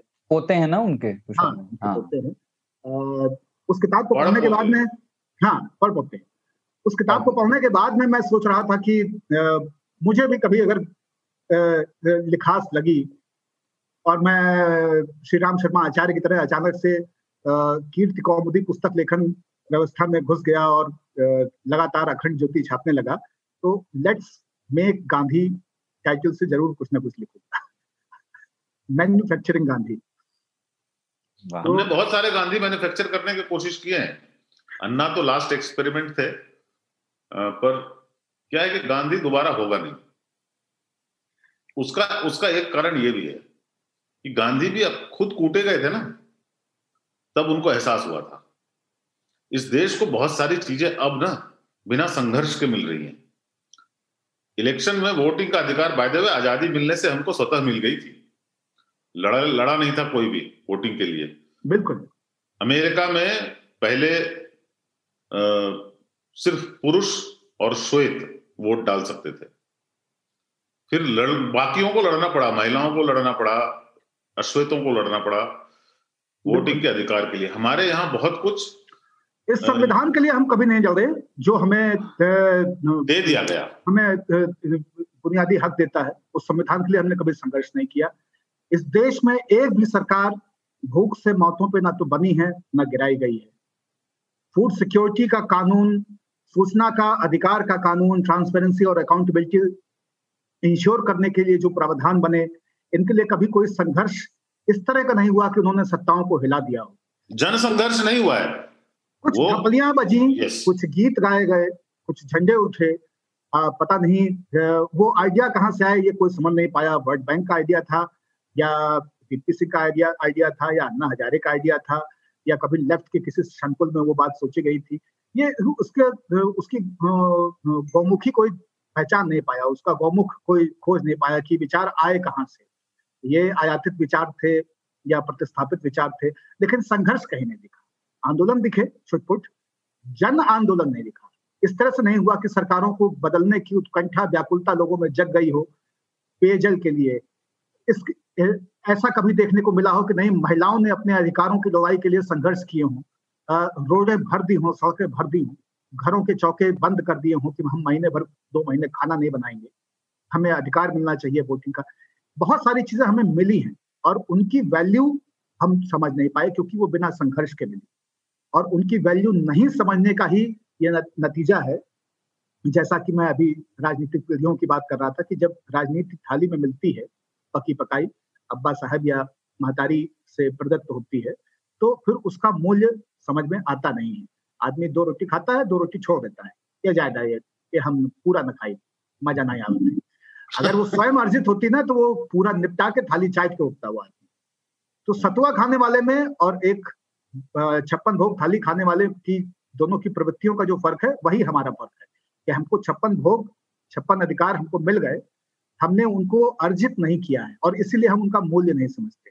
ये धीरे धीरे जो इंस्टीट्यूशनल करप्शन जो आ रहा है अपनी मिले हुए प्रदत्त अधिकारों की हैसियत, ज़रूरत और उनकी, उनका जो एक कंपल्शन है सामाजिक व्यवस्था को सही करने के लिए, उसका मूल्य हम जब तक समझेंगे, तब तक हम उसको बहुत भ्रष्ट कर चुके होंगे। हम लगातार उसको करके रहेंगे हम तो उदारीकरण, हम तो ऐसे देश हैं जिनके की उदारीकरण की भी मांग नहीं हुई कभी भी।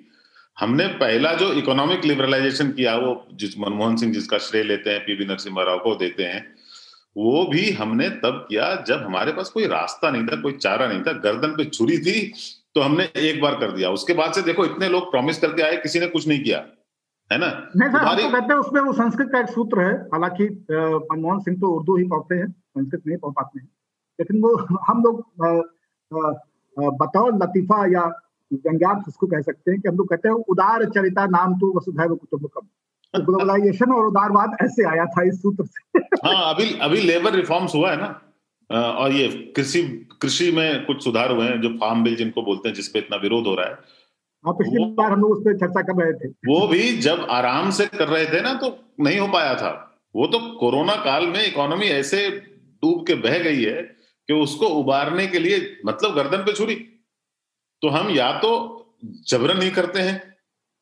हमारे यहाँ किसी चीज़ की मूलभूत मांग नहीं होती कि ज़मीन से उठी हुई एक आवाज़ है, हमें ये दो और फिर वो आदमी लड़के ले।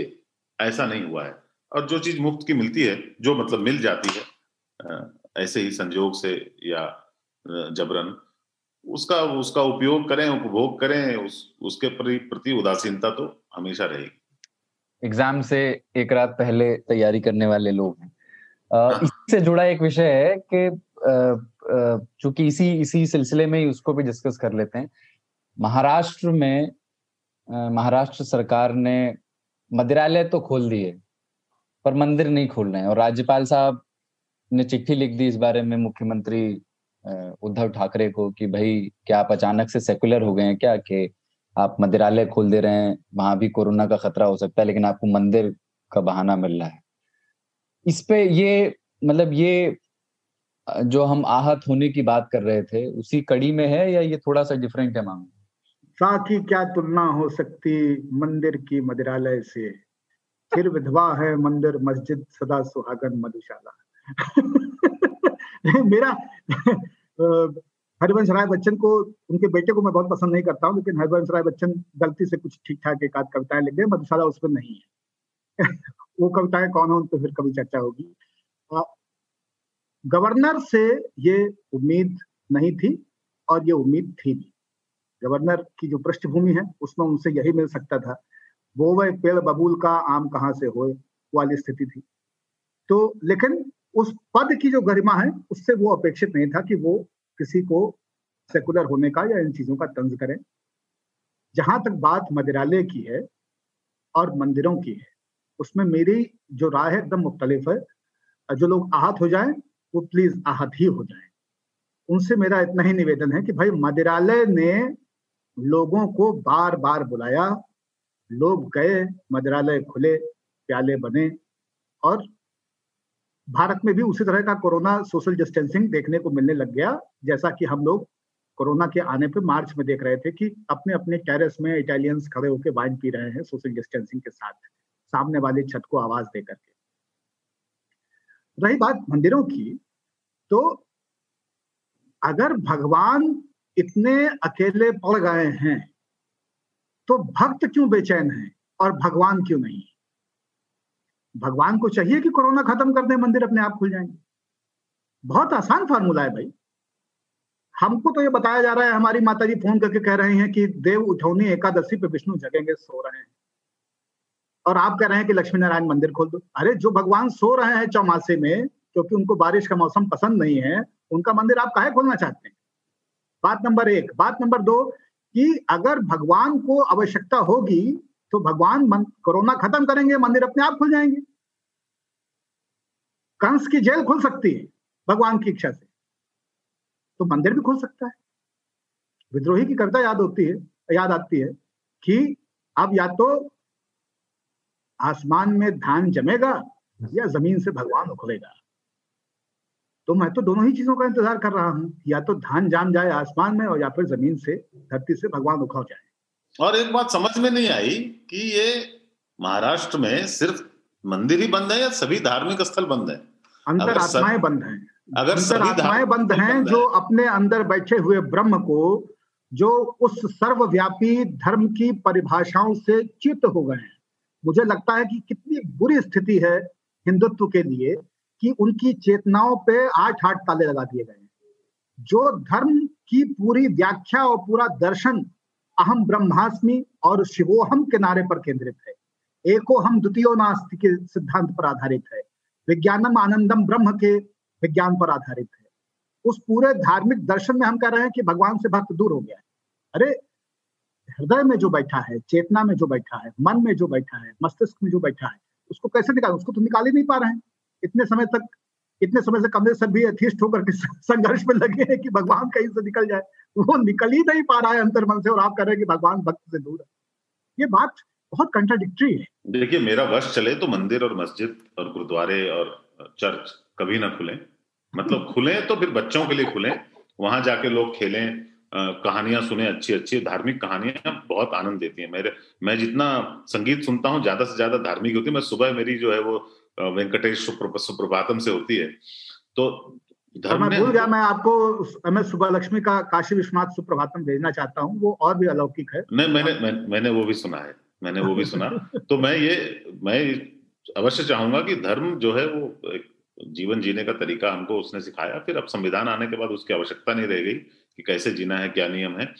पर इन सबसे अलग गवर्नर साहब को देखिए दो चीज़ों से चिंता होती है उनको।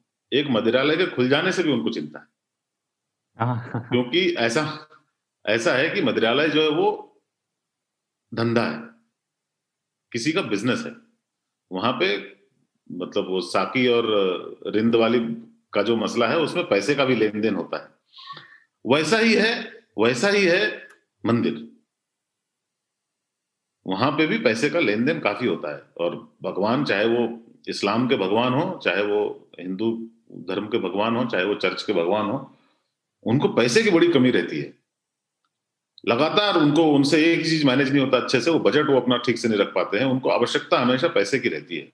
आप जहाँ भी देखें, दान पेटी रखा होता है और उससे कुछ कुछ वायदे धर्म के काम भी किए जाते हैं लोगों को खाना खिलाया जाता है बच्चों की पढ़ाई भी कहीं कहीं होती है बिजली का भी काम होता है। पर हकीकत यह है कि सारा पैसा जो है वो मांगते रहते हैं कि भाई अब आ, क्या बोलते हैं द्रव आप घर में भी पूजा कराओ तो पंडित जी बोलते हैं थोड़ा सा द्रव दीजिए। हाँ द्रव्य रखिए। कुछ द्रव्य रखिए। तो वो कोशियारी जी जितने भी होशियार हों पर वो इस बात को नहीं छुपा सके कि उनका ये रहता है कि धार्मिक स्थलों के आमदनी में भी कमी बहुत भयंकर आई है। इसमें भक्त का भगवान से दूर होने होने का मसला नहीं है उतना जितना कि भक्त के बटुए का भगवान से दूर होने का है।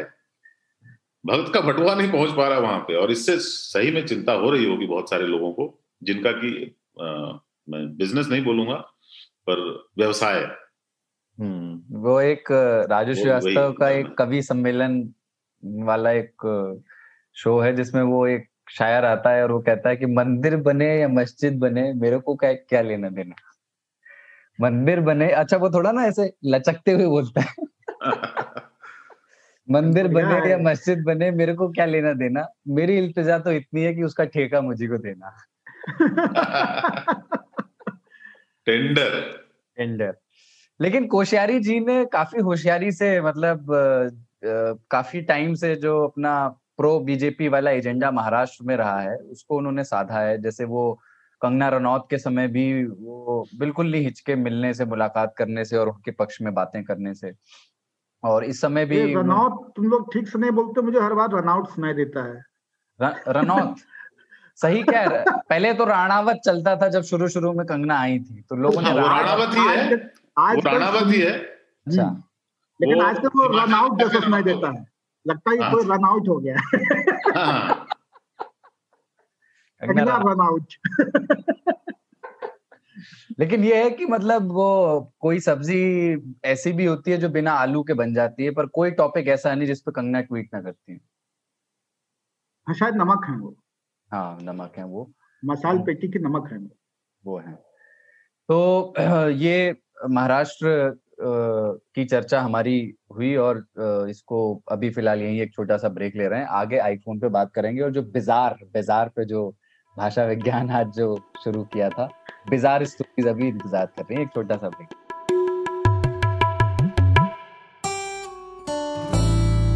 एक तार म्यूज़िक का और एक तार पोएट्री का।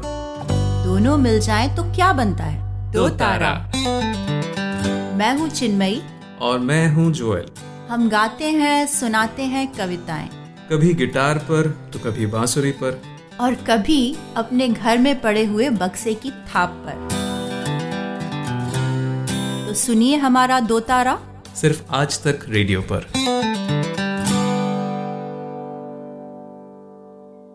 वेलकम बैक तीन ताल में। मैं हूँ और मेरा नाम कुलदीप मिश्र है और मेरे साथ हैं कमलेश ताऊ और पाणिनी बाबा और हम लोग बहुत सारी बातें अब तक कर चुके हैं। बिहार चुनाव पे तनिष्क के बवाल पर और महाराष्ट्र में होशियारी साहब की होशियारी पर। लेकिन अब जो अगला विषय है, वो नौजवानों को ज़्यादा पसंद है, आएगा। वो विषय है कि नए आईफोन्स आए हैं कुछ, चार नए आईफोन हैं और जब भी भारत मतलब मेरी अपनी रुचि ये होती है, जब भी कोई आईफोन आता है, कि अब जो पिछला अच्छा मैं कभी खरीदता नहीं हूँ। मैंने कभी आईफोन नहीं खरीदा लेकिन रुचि सिर्फ़ इतनी होती है कि जो पिछले आईफोन है वो कितने सस्ते होंगे इस साल बहुत सस्ते हो गए इस साल बहुत सस्ते हो गए हैं और पिछला आईफोन जो है इस अगले आईफोन से आने वाले आईफोन से बहुत पीछे नहीं था। पर आईफोन के बारे में एक बहुत अच्छी बात होती है। जब आप देखेंगे वो जब अनाउंस करते हैं स्टीव जॉब्स ने शुरू किया था अभी टिम कुक कर रहे हैं कि वो कहते हैं कि this is the best iPhone ever समझ रहे हो ना? हाँ। वो ये नहीं कहते कि this is the best phone ever वो हमेशा कहते हैं कि ये अब तक का सबसे अच्छा आईफोन है। अरे भाई साहब ईमानदार आप ही बनाते हो अगले साल भाई ये ईमानदारी वो बरतते हैं। वो हमेशा कहते हैं ये सबसे अच्छा आईफोन है। क्योंकि और हर साल वो चिप जो है उनका उसका एक नया नाम होता है। वो बाय द वे वो जो ग्लास होता है फ़ोन के ऊपर जो स्क्रीन होता है वो एक कंपनी बनाती है उसका नाम है कॉर्निंग हम्म। वो ग्लास बनाते हैं जिसको गोरिल्ला ग्लास बोलते हैं। हाँ बहुत मज़बूत ग्लास होता है इसलिए फ़ोन गिरने पे आजकल ग्लास वैसे टूटते नहीं सरवाइव कर जाते हैं। तो लेकिन आईफोन का देखिए वही ग्लास लगाते हैं पर उन्होंने कहा ये ये जो है वो कुछ सेरामिक कुछ उन्होंने बताया इस बार ये सेरामिक है ये। तो उसका हमेशा एक नाम दे देते हैं। हाँ। और वो हर चीज़ उनकी जैसे वो चार्जर नहीं दे रहे इस बार फ़ोन के साथ। आप सोचो वो कह रहे हैं कि फ़ोन का दाम हमने उतना ही रखा जितना पिछले साल था लेकिन पिछले साल वाले में चार्जर भी था पिछले साल वाले में हेडफोन भी थे इस साल नहीं दे रहे वो। पता है क्यों? उन्होंने कहा, देखिए, चार्जर देने से बक्से का साइज़ बड़ा हो जाता है। ये नहीं कह रहे चार्जर में पैसे बचा रहे हैं हम। वो कह रहे हैं, चार्जर देने से जो बक्सा जिसमें फ़ोन आता है बॉक्स उसका साइज़ बड़ा हो जाता है। उसमें ज़्यादा कागज़ लगता है, जिससे कि ज़्यादा पेड़ कटते हैं, जिससे कि पर्यावरण को नुकसान होता है। इस धरती को बचाने के लिए हम आपको चार्जर नहीं देंगे। चार्जर खरीदना है तो आप अठारह सौ रुपये और दें। हाँ, ना? धरती धरती का नाश काटने के लिए नया फ़ोन दे देंगे कि पुराना बेच के डम कर दो हाँ और नया तो हम नया क्यों ले भाई? धरती बचाना है तो फ़ोन ही ना ले। लेकिन उनका ये हमेशा रहता है। पर यह है कि एप्पल ने इस बार अब मैं थोड़ी हकीकत पे आता हूँ बहुत अच्छा फ़ोन बनाया है। पिछले साल भी बहुत अच्छा फ़ोन बनाया था। पिछले साल से ही उन्होंने फ़ोन की जो उनकी क्वालिटी है और जो जो उनका मार्केटिंग है उसके बीच में जो गैप था बहुत बड़ा। पहले मार्केटिंग बहुत ज़्यादा होती थी फ़ोन में कुछ खास नहीं होता था। अब वो धीरे धीरे धीरे धीरे लगभग आसपास हो चुके हैं और चूँकि वो लाख रुपए से ज़्यादा के फ़ोन होते हैं तो हम्म। महँगे तो हैं ही एक स्टेटस सिंबल भी है आईफोन एंड्रॉयड तरह तरह के पाए जाते हैं।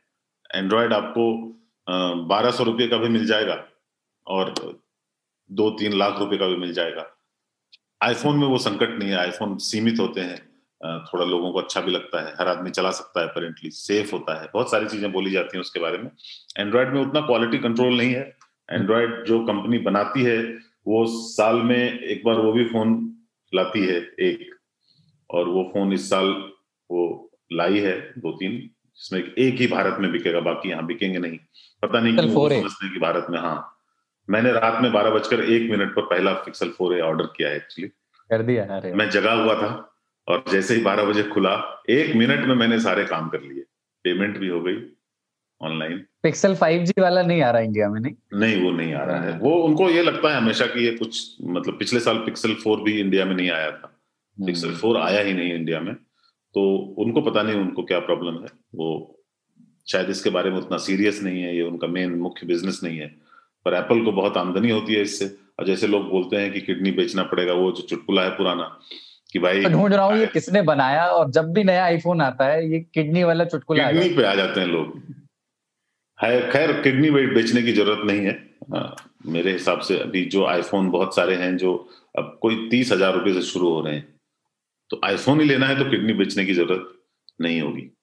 हम्म। और बाबा तो बाबा तो शायद अब अभी तक आईफोन के पल्ले में नहीं पड़े हैं या इनके पल्ले एक, एक आईफोन मुझे दिया गया हुआ है और वो साल भर से बंद है। मैं उस पर गया एक आईपैड एप्पल का मुझे गिफ्ट किया गया था इसलिए कि तमाम जगहों पे कविताएँ पढ़ने वगैरह के लिए वो एक थोड़ी सी हैंडी डिवाइस होगी। वो भी तीन साल से चार साल से रखा हुआ है। वो भी इस्तेमाल नहीं हुआ है। कई बार टेस्टिंग वगैरह के लिए मैंने उसको इस्तेमाल किया कि आईपैड पे वेबसाइट कैसे दिखती है हमारी। आप अगर आज तक रेडियो सुने तो वो कैसा दिखेगा अगर आप आईपैड पे सुने तो। लेकिन हिंदी की एक कविता की पंक्ति है कि विशद गोकुल के प्रतिगेह से बह चला वर्षोत विनोद का। अब देखिए लाइन कितनी क्लिष्ट है लेकिन कितनी सुंदर लग रही है सुनने में। ऐसा ही आईफोन है। हिंदी हिंदी के श्रोताओं पाठकों के लिए। वो मन मानुष की तरह सुनते हैं। हाँ कि यूएई में जो अमीर हैं जो शेख हैं तेल के कुओं के मालिक हैं उनके कमोड और कारें सोने के पत्थर चढ़ी हुई हैं तस्वीर देखने में बड़ी मनोहारी लगती है। लेकिन वो अपने भाग्य की चीज़ है नहीं। तो आईफोन की वर्जना जो है वो यही है। आईफोन मोबाइल का मारवाड़ी है। सोफिस्टिकेटेड है, महँगा है थोड़ा सा उसकी कुछ रहस्य की चीज़ें हैं, उसकी कुछ सिक्योरिटीज ऐसी हैं जो बाकी किसी की नहीं है। उसका लिखा और उसमें रखा जितना गुप्त और गोपनीय है, एकदम मारवादियों की बही की तरह है। कोई उसको डिकोड नहीं कर सकता है। मोबाइलों का मारवाड़ी है। लेकिन मुझे बेसन और इस तरह के अनुस्वार से प्रेम नहीं है। तो इस वजह से मुझे लगता है कि ये बहुत ही सोफिस्टिकेटेड है और इससे अपने को थोड़ा सा दूरी बनाएगा क्योंकि अपन तो गमछा लपेट के बगैर चड्डी गंगा नहा लेने वालों में है। अपने को आईफोन समझ में आता नहीं कि रखेंगे कहाँ नहाने जाएँगे। दूसरा संकट जो है आईफोन के साथ में, वो ये है कि मुझे अस वर्सेस डेम जैसा दिखता है आईफोन जब भी मैं देखता हूँ और बहुत सारे लोगों को दिखता है। आ, उसकी आकांक्षा तो सबकी रहती है कि ये आईफोन काश हमारे भाग्य में होता लेकिन मेरे पास पैसे हो तब भी मैं नहीं खरीदूँगा। और आ, मैं उसी पुरातन पंथी व्यवस्था से विचार से ग्रस्त हूँ कि नहीं आ, ऐसी चीज़ में क्यों लगाना है जिसको कि केवल अतिरंजित करके पेश किया जा रहा है? आप पिछली बार एक फ्रेंच डिश का नाम ले रहे थे ना वो आलू वाली क्या थी? हाँ, रोब द सॉन्ग। ये मोबाइलों का रोब द सॉन्ग है। पर एक बात देखिए मुझे याद है जब शुरू शुरू में आईफोन आया था मतलब आईफोन लोग लेने लगे थे। मैं इसलिए कह रहा हूँ क्योंकि मैंने कुछ समय ब्लैकबेरी भी इस्तेमाल किया। और मैं आज लोगों को उदाहरण देता हूँ कि कोट पहन के ब्लैकबेरी का प्रचार जो आता था कैसे आप एग्जीक्यूटिव क्लास जाते हैं ब्लैकबेरी अपनी जेब में रखे इस तरह से उसका प्रचार होता था।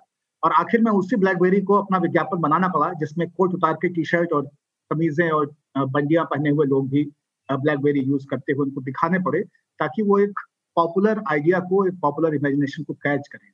मुझे लगता है कि इस वक्त दुनिया में आईफोन ब्लैकबेरी वाली स्थिति में है और एंड्रॉयड जो है वो पॉपुलर मीडियम में बना हुआ है।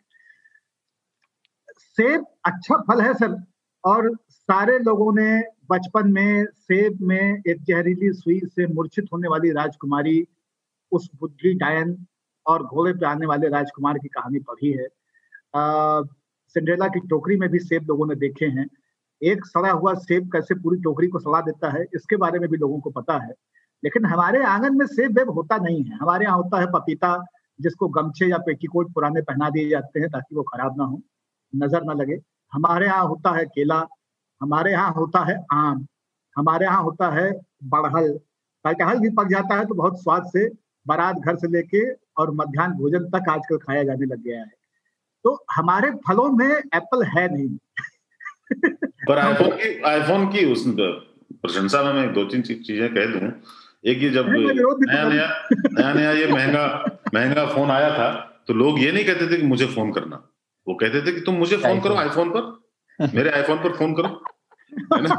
और हाथ में हाथ में आईफोन हो तो लोग सुंदर लगने लगते हैं। एक रिफ्लेक्शन होता है एक आभा का ना हस्तांतरण हो जाता है। तो आदमी सडनली बहुत आपको लगता है कि यार ये उस समय लगता था। अब तो खैर बाय द वे अमेरिका में 50 प्रतिशत लोगों के पास आईफोन है। लगभग आधे लोग यूरोप में भी आईफोन का ही प्रयोग करते हैं। फ़ोन का मतलब ही आईफोन हो गया है। एप्पल ने इस तरह से अपने आप को मार्केट किया है, इस तरह एक अच्छा प्रोडक्ट भी बनाया है कि लोग उसको बहुत पसंद करते हैं, हर आदमी उसको उसको उपयोग में ला सकता है, बहुत आसान सा है, कोई भी उसको ऑपरेट कर सकता है। एंड्रॉयड में भी पहले एंड्रॉयड में पहले मुश्किलें थी एंड्रॉयड में बहुत कॉम्प्लिकेटेड चीज़ें थी क्योंकि ज़्यादा फ्रीडम थी तो ज़्यादा उसके टिप्स एंड ट्रिक्स लोगों को आने पड़ते थे, अब वो भी आसान हो गया है। पर आईफोन को मैं ये ज़रूर मानता हूँ कि वो जो कहते हैं उसमें कि जो एक फाइन क्वालिटी होती है किसी भी चीज़ की। उसका जो एल्यूमिनियम या स्टील है उसका जो स्क्रीन के साथ यू नो बंधन है और उसके जो एक एक स्टीव जॉब्स तो ऐसे आदमी थे ना कि मैं स्टीव जॉब्स के बारे में एक बार मैंने बात लिखी भी थी कि वो इतने परफेक्शनिस्ट थे कि वो सूरज से भी गुस्सा हो जाते थे कि ठीक से अगर नहीं होगा तो कहते थे वापस डूब। और हाँ अब ये वाले मेजेंटा में पहले आ। तो उनको ये था कि हर चीज़ वो बाय द वे कंप्यूटर्स में भी जो फॉन्ट का उपयोग है, जो हम अभी देखते हैं जो पहले तो माइक्रोसॉफ्ट भी कंप्यूटर बनाती थी पर वो सॉफ्टवेयर जो ऐसे होते थे काले और उसपे टाइप राइटर वाले फॉन्ट होते थे। ये सब तो स्टीव जॉब्स ने लाया कि नहीं नहीं फॉन्ट मुझे बिल्कुल ऐसा चाहिए।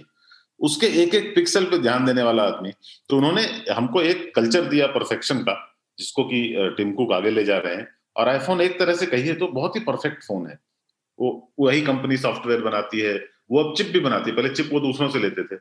स्क्रीन भी स्क्रीन भी सिरेमिक शील्ड जो उन्होंने है वो स्क्रीन दूसरों से लिया पर उसे अपना नाम दिया और अपने तरीके से बनवाया जो भी आप कह लें।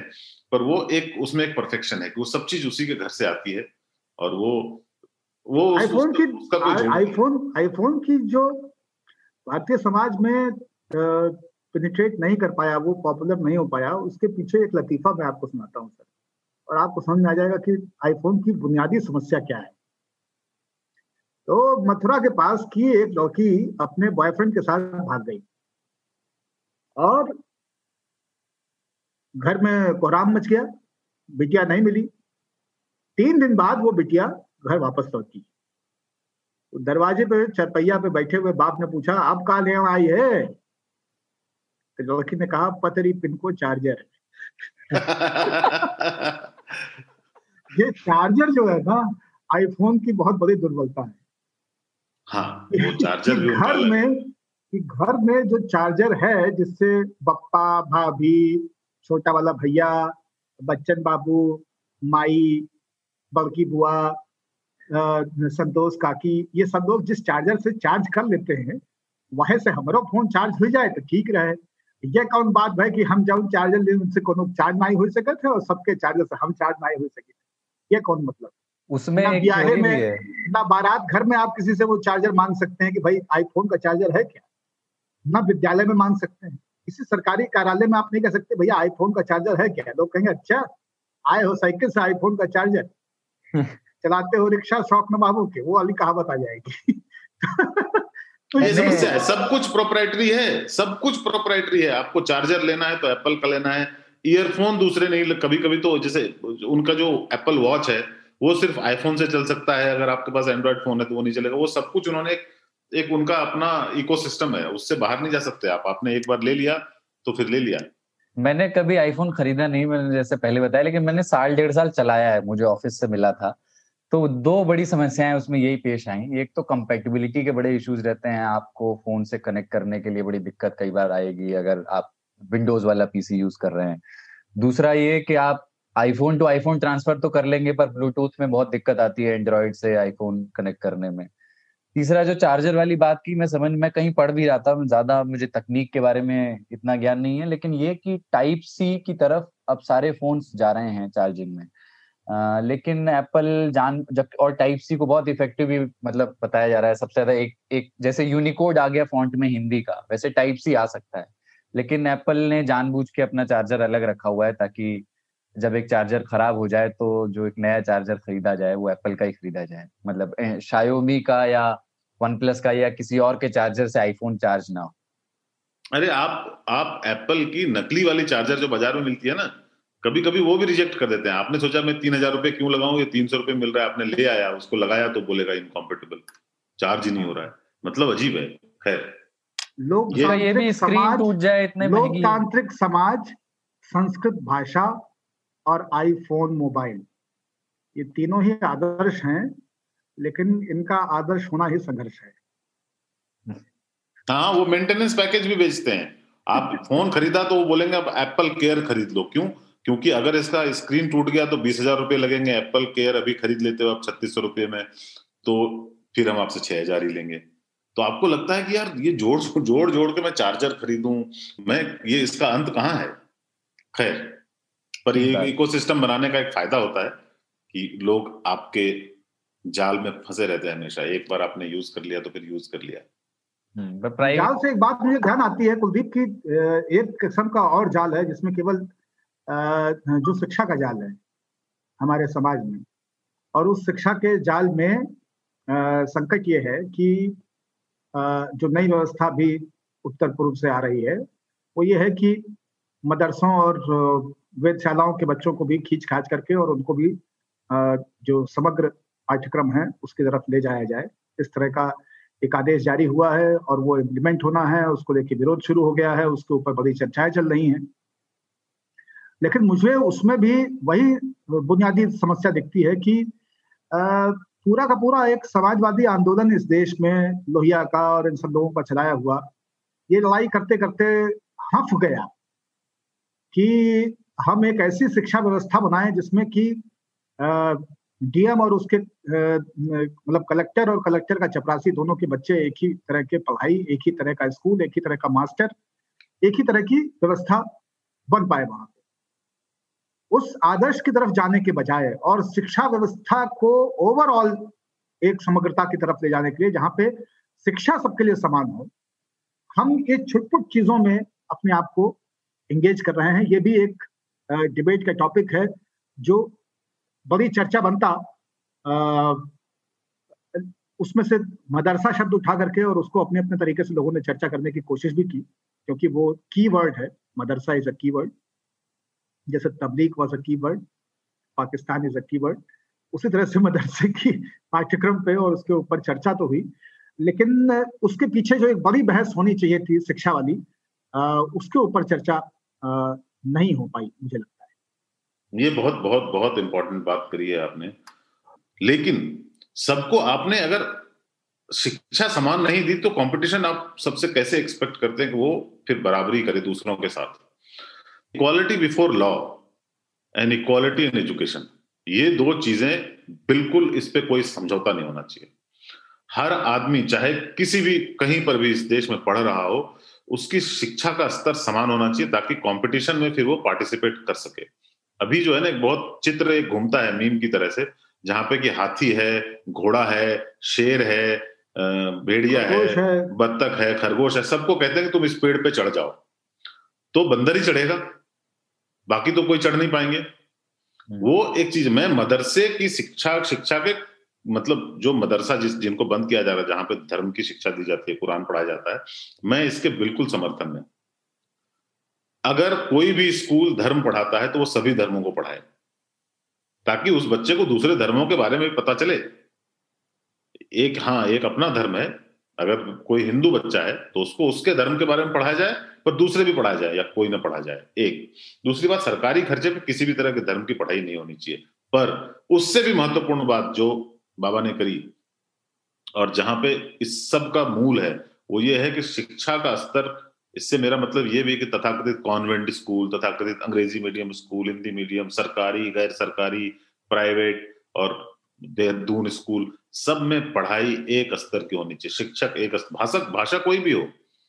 मीडियम ऑफ़ एजुकेशन कुछ भी हो सकता है, पर एक स्तर के शिक्षक हो, एक स्तर के सब्जेक्ट हो, एक ही तरह की चीज़ें सबको पढ़ाई जाए, ताकि फिर जब वो किसी कंपटीशन में जाता है तो फिर हर आदमी बराबर महसूस करे। अभी हम एक्सपेक्ट करते हैं कि एक गरीब आदिवासी लड़का जो किसी सरकारी स्कूल में बमुश्किल पढ़ पाया, वो फिर आगे चलकर आए और उनसे मुकाबला करे जो दून स्कूल में पढ़े हैं। नंबर वन नंबर टू फिर जब उसको आप आरक्षण देते हैं तो लोग सवाल भी उठाते हैं। कि उनके लिए तो आपने तो उनको तो कम नंबरों पे पास कर दिया जाता मदरसा है ये आरक्षण ये सारी चीज़ें लोग जो असली तस्वीर है जो मैं चाहता हूँ कि इसको खोल के रख देना चाहिए। पूरा नंगा उतार देना चाहिए लोगों के सामने एकदम एक कलम के डिसीज़न से होना चाहिए। और वो वो ये है कि आप देखिए कि सरकारी स्कूल में कौन पढ़ने जाता है। जो सबसे गरीब है जिसके पास विकल्प ही नहीं है फ़ीस का वो सरकारी स्कूल पढ़ने जा रहा है। आप देखिए कि मदरसे में कौन पढ़ने जाते हैं।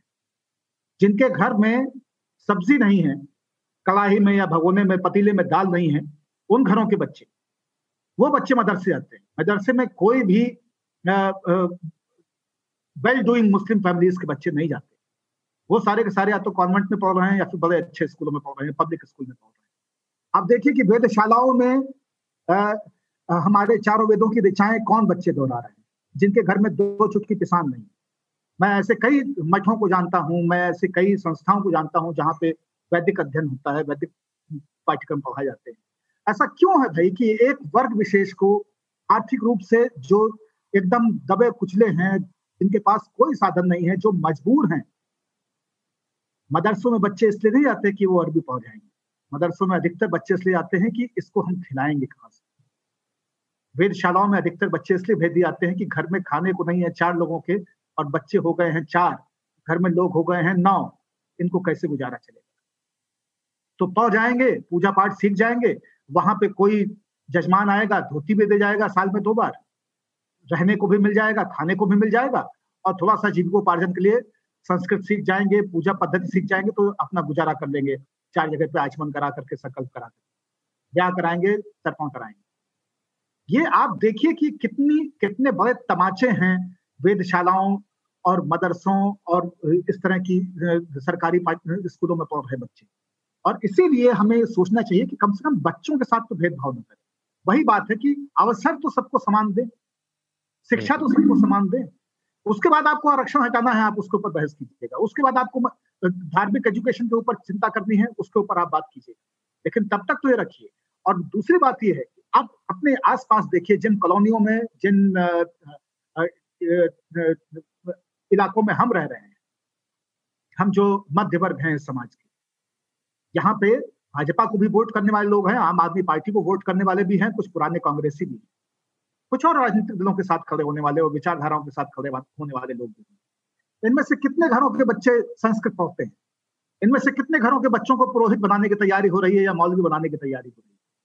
कितने लोग ऐसे हैं जो चाहते हैं कि जाके सरकारी में पढ़ाएँ और उनका बच्चा और उनके चपरासी का बच्चा एक साथ हो?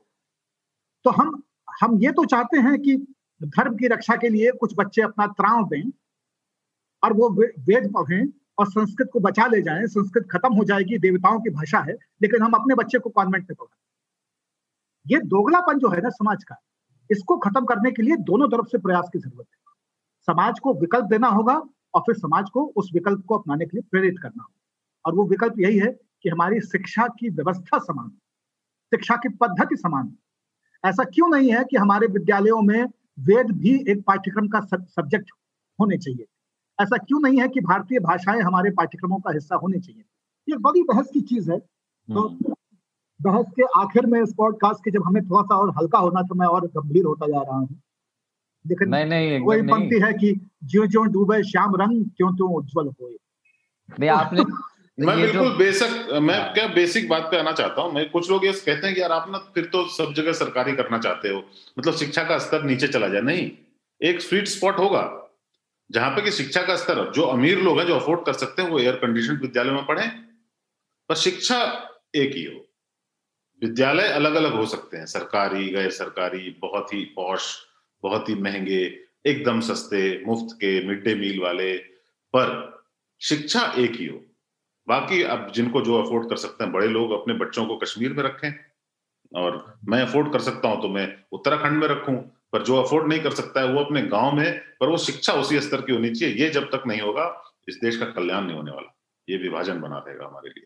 विनोद कुमार शुक्ल, वैसे तो बाबा का जॉनर है बीच बीच में कविताएँ खेलते रहने का, लेकिन विनोद कुमार शुक्ल ने कविता लिखी है, वो हालाँकि स्वास्थ्य की दुनिया पे वो टिप्पणी है पर उसको शिक्षा के क्षेत्र में भी देख सकते हैं। पहली उसकी लाइन है कि सबसे गरीब आदमी की सबसे कठिन बीमारी के लिए सबसे बड़ा विशेषज्ञ डॉक्टर आए जिसकी सबसे ज़्यादा फ़ीस हो। क्योंकि वो आखिर में लिखते हैं कि सबसे गरीब आदमी सबसे गरीब बीमार आदमी के लिए सबसे सस्ता डॉक्टर भी बहुत महँगा होता है।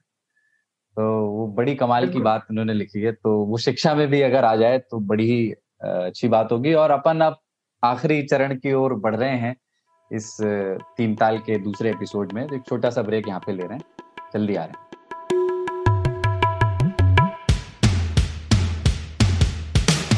आज तक रेडियो, आज Tak dot in slash radio, ये हमारा पता है।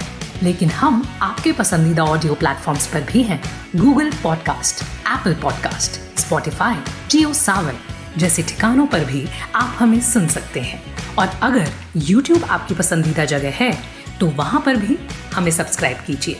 आज तक रेडियो सुनता है सारा जहाँ। तीन ताल में फिर से, तीन ताल का आखिरी चरण ये चल रहा है और आपका फिर से स्वागत। कमलेश ताऊ, पांडनी बाबा और मैं कुलदीप मिश्र, हम तीनों लोग बैठ करके बात कर रहे हैं। और अब ये जो फ़ेज़ है, ये जो राउंड है हमारे तीन ताल का, इसमें हम बिजार स्टोरीज पे बात करेंगे। कुछ अजीबो गरीब खबरें जो इस हफ़्ते आई और जिनको हम अपनी अतरंगी नज़रों से देख सकें, ये कोशिश हमारी रहेगी। पहली खबर, बाबा रामदेव योग कर रहे थे, गिर गए, इसमें कोई हंसने की बात नहीं। लेकिन वो योग करने के लिए हाथी पे क्यों चढ़े थे? ये थोड़ा सोचने का विषय है। ये मुझे भी समझ में नहीं आया। मैंने तस्वीर देखी और क्या होता है कि मैं माफ़ करना, हंसने की बात नहीं है, पर हँसी आ जाती है। क्या होता है कि केले पे, केले के छिलके पे बच्चा गिरे या वृद्ध? हँसी उस वक्त आ जाती है, फिर हम उसको उठा, उठाते हैं, मदद करते हैं। तो मुझे बहुत अजीब लगा और मैं ये समझ नहीं पाया कि हाथी पर चढ़कर योगा हम क्यों कर रहे क्योंकि हाथी अगर योग करता तो हाथी नहीं होता। उसको तो योग से उतना प्रेम नहीं है, वो तो खा पी करके मस्त है। और शायद इसलिए कि भारत को हाथी कहा जाता है। India is an elephant, slow moving elephant और चीन को ड्रैगन, है ना? तो शायद इसका कुछ लेना देना चीन से जो हमारी लड़ाई चल रही है आजकल उससे हो। पर पता नहीं। ताऊ पानी जी बताएँगे? ताऊ के हाँ। मन में तो कुछ नहीं आया। तो इसकी हेडलाइन आप फिर से पढ़िए तब मैं आपको बताऊँगा कि इस पूरी हेडलाइन में प्रॉब्लम कहाँ पे मतलब हेडलाइन यही कि बाबा रामदेव हाथी से गिरे योग करते हुए लेकिन योग करने के लिए चढ़े क्यों थे? हाँ इस पूरी हेडलाइन में जो एक शब्द गलत इस्तेमाल हुआ है हम्म। वो है योग। बाबा रामदेव योग नहीं करते व्यायाम करते हैं। हम्म। ये बहस का विषय है इस पर कभी चर्चा करेंगे। योग है नहीं। योग के लिए आपका शांत मर्यादित और ठहरा होना बहुत ज़रूरी है। तो आप अगर बबूल की डाल में पैर अरझा के अपना उल्टा लटक जाए शाखा मृगों की तरह या आप एफिल टावर पे चढ़ करके और फुसफुसी श्वसन करने लग जाए वहाँ पे, कपाल भाती करने लगे। आप किसी मंच पे चढ़ करके और वहाँ पे गाना गाते हुए सूर्य नमस्कार करने लगे। इन चीज़ों को योग नहीं कहा जा सकता है क्योंकि योग 10 प्रतिशत शरीर की गति है 20 प्रतिशत और 80 प्रतिशत चेतना को साधना है। तो ये जो जैसा आचरण है, वो ये नहीं कहता कि ये योग है। तो एक तो पहली शुद्धि इसमें यह है कि बाबा रामदेव योग कर नहीं रहे थे। और जब बाबा रामदेव योग कर नहीं रहे थे तो हाथी पिछड़ थे गिर गए। हाथी पिछड़ के कई लोग गिरे रामदेव उसमें पहले नहीं है, इसलिए इस खबर से कतई उद्वलित होने की आवश्यकता नहीं है। उद्वलित केवल इस बात को होना चाहिए कि भाई सही शब्द इस्तेमाल करो, ये योग नहीं था। अगर योग होता तो हम ये चिंता पे बिल्कुल चर्चा करते कि यार हाथी पे योग करना चाहिए कि नहीं? योग आए तो फिर इस बात से मैं खुश हूँ वैसे कि बाबा रामदेव को कुछ हुआ नहीं वो बिल्कुल हाँ। सुरक्षित थे और शायद वो चूँकि इतना व्यायाम करते हैं और इतने फुर्तीले हैं तो उन्होंने उसको बहुत आ, आराम से उस चोट को सह लिया। नहीं तो मैं अगर हाथी से गिर जाऊँ तो हाँ, समय लगेगा। बहुत, बहुत, बहुत हाथी हाथी पे चढ़ के बीजेपी भी गिरी थी सन छियानवे में। अगली खबर जो बिजार स्टोरी है, वो ये कि असम के एक बीजेपी नेता हैं और उन्होंने वो एक बड़ा एक, जैसे वो कई बार विजनरी बातें आती है ना नेताओं की ओर से, ऐसी एक बड़ी विजनरी बात आई है दूरदर्शी लिहाज से। वो कह रहे हैं कि बीफ को हम लोग लगे रहते हैं कि ना खाया जाए, इंसान ना खाएँ तो हम टाइगर को भी क्यों देते हैं? तो टाइगर को बीफ ना दिया जाए और एक सॉल्यूशन भी दिया है उन्होंने कि बीफ के बदले वो जो सांभर होता है ना हिरण एक तरह का, सांभर का मीट टाइगर को परोसा जाए। अब ये बात और है कि उन्हें या तो नहीं मालूम होगा या मालूम भी होगा, मालूम नहीं। इंटरनेशनल यूनियन फॉर कंजर्वेशन के तहत सांभर जो है, वो एक वलरेबल कैटेगरी का एक जानवर है। और हमारे यहाँ भी जो वाइल्ड लाइफ प्रोटेक्शन एक्ट है 1972 का, उसके शेड्यूल थ्री के तहत सांभर प्रोटेक्टेड एनिमल्स की श्रेणी में आता है। उस, जिस इलाके की वो बात कर रहे थे, असम की, वहाँ पर सांभर बहुत आयत में है। इसका ये मतलब नहीं कि पूरे देश में सांभर भरा हुआ है तो उसका मीट आप खिलाएँ तो ये बीफ को लेकर के ऐसा क्या है कि जानवरों को भी नहीं खाने दे रहे हैं और जो इंसान खा रहा है उसके भी पीछे पड़े? इसमें इसमें दो चीज़ें हैं। एक तो ये है कि मुझे लगता है कि न्याय ये कहता है कि शेर से भी पूछना चाहिए कि वो क्या खाना चाहता है। पहली चीज़ तो ये है कि भाई मैं क्या खाना चाहता हूँ। अब जो है हम उसको अगर कह दे कि नहीं भाई, कल से इनको गट्टे की सब्ज़ी परसी आएगी क्योंकि नवरात शुरू हो गए और बेसन की रोटी मिलेगी, या सावा का चावल बना करके एक खौदे में और शेर के सामने रख दिया जाए कि भाई अब तो यही खाना पड़ेगा नौ दिन। जैसा कि कई जगहों पर होता है कि कैंटीन बंद हो जाती है, मेन्यू चेंज हो जाता है। तो एक तो बुनियादी संकट ये है। दूसरी जो समस्या है इसमें वो उसमें कथा याद आती है। कहानियाँ बहुत सुनाता हूँ, पंचतंत्र से बहुत प्रभावित रहा हूँ असल में बचपन में। तो कथा भीतर कथा। एक नेताजी कहीं पर वृक्षारोपण कार्यक्रम में गए हुए थे। उन्होंने पौधा लगाया और पौधे को एक बकरी आके खाने लग गई। लोगों ने कहा कि बकरी को भगाओ। उन्होंने कहा, नहीं नहीं, खाने दो। पौधे होते ही इनके लिए तो इसमें कोई समस्या नहीं। इसमें तो फिर से फूट जाएँगे, लेकिन बकरी भूखी नहीं रहनी चाहिए। हमें सबके बारे में सोचना होगा। और उसी शाम वो बकरी नेताजी के दस्तरखान पे परोसी गई। तो तो जो स्वयं सांभर नहीं खा पा रहे हैं या नहीं कह पा रहे हैं कतिपय कारणों से कि मैं सांभर या हिरन का गोश्त खाना चाहता हूँ। वो शेर वेर के बहाने चाहते हैं कि सांभर जो है मारे जाए हिरन मारे जाए और फिर वही बीफ शेर के मांद में सांभर बता के फेंक दिया जाए और सांभर किसी नेताजी के घर पे डिनर में दस्तरखान में परोसा जाए।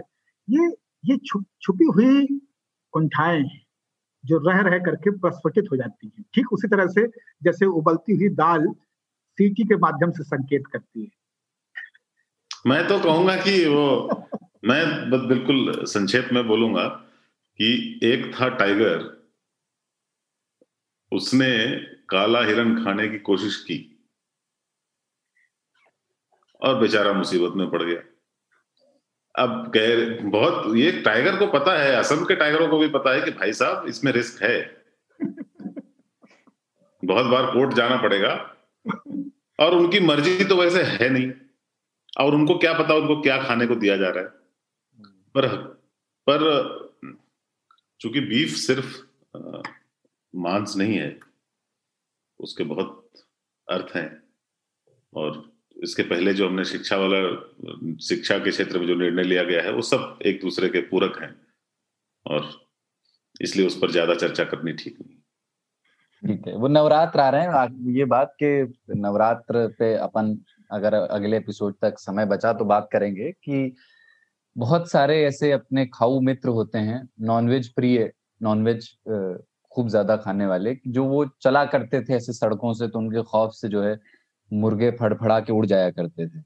वो नवरात्र के दौर में मुर्गे बड़े सुकून में रहते हैं, उनके हाँ, दूसरा ये तो जो जो टाइगर है जो शेर है वो तो माता की सवारी है ना? हाँ। वो तो मांसाहारी है। हाँ इसीलिए वो सांबर हो सकता है इडली सांबर वाली बात कर रहा हाँ। तीसरी खबर हाँ। जो बेजार हम पे भी हम पे भी कभी कभी माता आ जाती हैं तो हमको भी मांसाहारी हो जाने में बुरा ही नहीं है। अक्सर ये पाया गया है कि जब हम लोग अपनी अनुशासन की परिज्ञा तोड़ देते हैं तो कहते हैं कि इन पर माई आई गई हाँ। हाँ।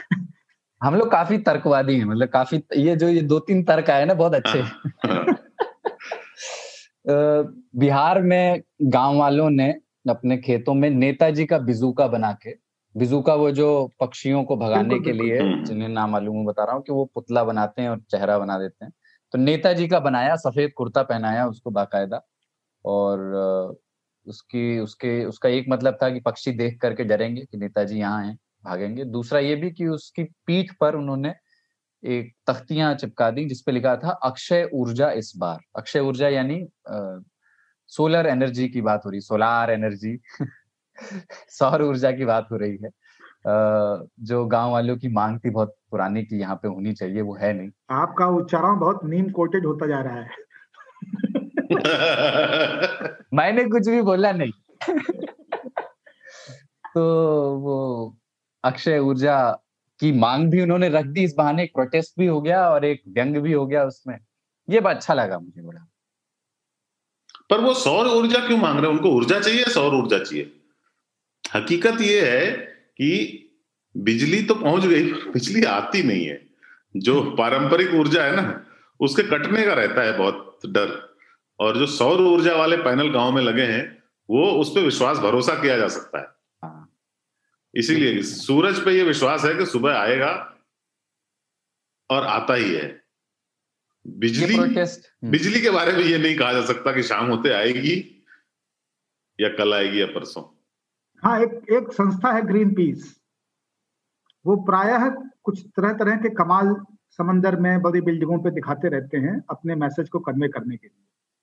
ये बिजुका भी मुझे एनजीओ वादी सोचने की जो रचनात्मकता की जो शैली एनजीओ वादी है हम्म। जिसका एक अपना स्कूल है एनजीओ स्कूल ऑफ़ क्रिएटिविटी। उसकी बू आती है मुझे कि कुर्ता सफ़ेद है गाँव में कभी नहीं होता कि हमको कोई बिजू का सफ़ेद कुर्ते मिल जाए। सबसे मचमैले गंधैले परित्यक्त कुर्तों में बिजूका बनते रहे हैं। और उनको हाड़ी पहना करके खुपड़ी पे हाँ। और उसके आँख नाक बना करके उनको खेतों के बीच में गाड़ा जाता रहा है।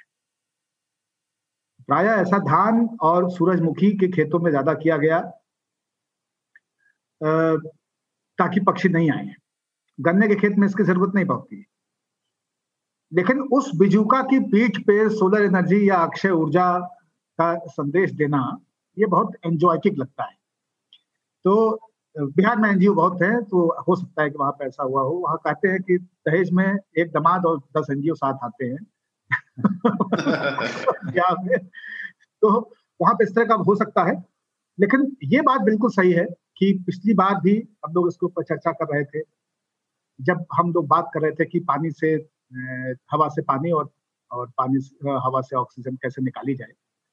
तो उसी संदर्भ को मैं वापस दोहराना चाहूँगा एक ही लाइन में कि बिजू का कुछ भी कह रहा हूँ, लेकिन हम सबको ये कहना चाहिए कि ऊर्जा के कम नुकसानदायक स्रोतों के बारे में और उनके सरलीकरण पे उनकी कॉस्ट को कम करने और उनकी रीच को बढ़ाने के बारे में हमें विचार करना चाहिए। ऐसा नहीं कि सरकार प्रयास नहीं कर रही है सैकड़ों, हज़ारों एकड़ जमीनें बड़े बड़े उद्यमियों को लद्दाख से लेकर समंदर के किनारे तक दे दी गई हैं कि वो सोलर ऊर्जा से वहाँ पे अपने संयंत्र लगाएँ और उनसे बिजली पैदा करें और लोगों को फिर अपनी इच्छानुरूप दाम पे उसे बेचें। मुझे लग रहा है कि इसे भी केंद्रीकृत करना चाहिए। आप उद्यमियों को दें ताकि इंडस्ट्रियल यूज़ में वो बिजली जाए। इसमें कोई बुराई नहीं, बहुत अच्छी बात है। कम से कम आपने ये देना तो शुरू किया। लेकिन इसी को रिवर्स भी कीजिए, इसी को खोल भी दीजिए।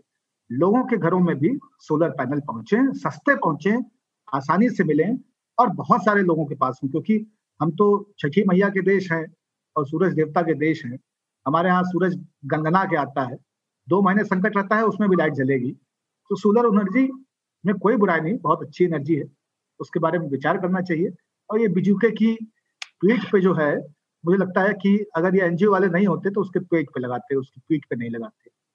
जैसे बीएचयू के सामने मदन मोहन मालवीय पीठ दिखा के खड़े हैं कि ये यूनिवर्सिटी से मेरा कोई वास्ता नहीं, मैं इसकी तरफ़ पीठ करके खड़ा हूँ, मैं बनारस की तरफ़ देख रहा हूँ। उसी तरह से इस बीजूके की पीठ पे भी सोलर लगा करके थोड़ा सा ह्रास हो गया है। मांग का, डिमांड का ह्रास पर इसमें एक एक चीज़ हुई है, मैंने ये देखा है गाँव गाँव तक सोलर पैनल्स पहुँचे हैं। सस्ते दरों में सब्सिडाइज्ड और बहुत जगहों पर मुफ़्त। और गाँव में जो बिजली जो रोशनी है स्ट्रीट लाइटिंग वो सोलर एनर्जी पे शिफ्ट हो चुकी है। तो देश भर में इस पे खास करके सुदूर इलाकों में बहुत काम हुआ है। हम्म, हम्म चोर बहुत परेशान है कि चोरी नहीं कर सकते क्योंकि वो कहीं बिकता नहीं है। हम्म। तो वो चोरी भी नहीं हो रही है और चल रही है जहाँ भी लगी है। बिल्कुल। उसको लेकर के एक्साइटमेंट है गाँव वाले यार एक सोलर एनर्जी लग गई। तो वो एक हम्म। एक निर्भरता एक भरोसा उधर है। लेकिन मैं ये कह रहा हूँ कि ये बिजूका के मतलब क्या तब से पक्षी स्मार्ट नहीं हुए क्या पिछले तीन चार दशकों में? मतलब अभी भी स्मार्ट है पक्षी इंसान की ये फितरत है कि उसको लगता है कि बिजूका लगा के ठीक हो जाएगा। हर बिजूके का सर जो है वो चिड़िया की बीटों से रंगा हुआ होता है आप उसे समझ जाइए कि पक्षी कितना भय खाते हैं। हाँ वही। ठीक है पक्षी दरअसल पक्षी पहले डरते थे बिजूके से। जब देश में महापुरुषों की मूर्तियों की राजनीति की परंपरा नहीं थी। लेकिन जैसे जैसे पक्षियों को समझ में आया कि ये हमें भगाने के लिए नहीं ये हमें इकट्ठा करने के लिए है और इन मूर्तियों के इर्द गिर्द लोग इकट्ठा होते हैं वहाँ से पक्षियों ने प्रेरणा ली और अब जुका उनके लिए सुलभ कॉम्प्लेक्स बन चुकी है। ये, ये पंचतंत्र बाबा पंचतंत्र की कहानी सुनाते एक नया पंचतंत्र लिखना चाहिए एकदम नए दौर का। इसमें अगली खबर है कि उत्तर प्रदेश में कुछ जगहों पे उपचुनाव हो रहे हैं तीन नवंबर को। हम्म। देवरिया के बारे में मैं श्योर हूँ कि वहाँ से विधायक त्रिपाठी जी ही बनेंगे। बिल्कुल बिल्कुल। चारों त्रिपाठी है। क्योंकि सपा भाजपा बसपा कांग्रेस चारों ने जिन कैंडिडेट्स को टिकट दिया है चारों त्रिपाठी हैं। त्रिपाठियों में भी कुछ मणि त्रिपाठी होते हैं कुछ शंकर त्रिपाठी होते हैं इतना ही फ़र्क है। सत्य प्रकाश मणि त्रिपाठी ब्रह्मा शंकर त्रिपाठी अभय नाथ मणि त्रिपाठी, मुकुंद भास्कर मणि त्रिपाठी, ये जो उत्तर प्रदेश की चारों बड़ी बड़ी पार्टियाँ हैं, भाजपा, सपा, बसपा, कांग्रेस, ये उनके प्रत्याशियों के नाम। ये हमारे लोकतंत्र की क्या है, सुंदरता है या आ... सूत्र है इसके लिए बाकायदा संस्कृत में मणिना भूषित सर्प किम भवना भयंकर। क्या मणि से भूषित सर्प सर्प जो है वो चिंता की बात नहीं है, वो भयंकर नहीं हो सकता है। तो मणि के चक्कर में ना पड़े। लेकिन विकल्प ही है आप तो आपको मणि के चक्कर में ही पड़ना पड़ेगा। और अब तो यही मणि चमकेगी देवरिया में। एक एक मण, एक मणि त्रिपाठी थे वो बड़े भयंकर थे। हाँ। आप बृहस्पति मणि त्रिपाठी की बात कर रहे हैं कि विचित्र मणि त्रिपाठी की। तो ये है लेकिन कुछ जगहों पर आपको क्या होता है कि कहीं पे अगर यादव बहुल क्षेत्र है तो फिर जो पार्टी नॉन यादव तथाकथित रूप से हैं वो भी यादव उम्मीदवार खड़ा कर देती हैं और अंत में ये हो जाता है यहाँ से जो जीतेगा यादव ही जीतेगा या त्रिपाठी ही जीतेंगे देवरिया से। हम्म। आप चुनाव चुनाव तो कर सकते हैं पर आप सरनेम नहीं हटा सकते। वो चेंबूर में खाएगा तो इडली ही आएगा। घर में लच्छा पराठा नहीं मिलेगा। तो सामाजिक गठन की बात है। हम्म। और ये सुंदरता भी ये तो है देखिए आप। लोकतंत्र की दुर्बलता और सुंदरता दोनों इसमें निहित है। हम्म। लेकिन ऐसा बहुत कम होता है जातियों की जातियों की राजनीति कर रही राजनीतिक पार्टियाँ भी कैसे विवश हो जाती हैं जात एक जाति विशेष की संख्या के आधार पे कैंडिडेट तय करने में।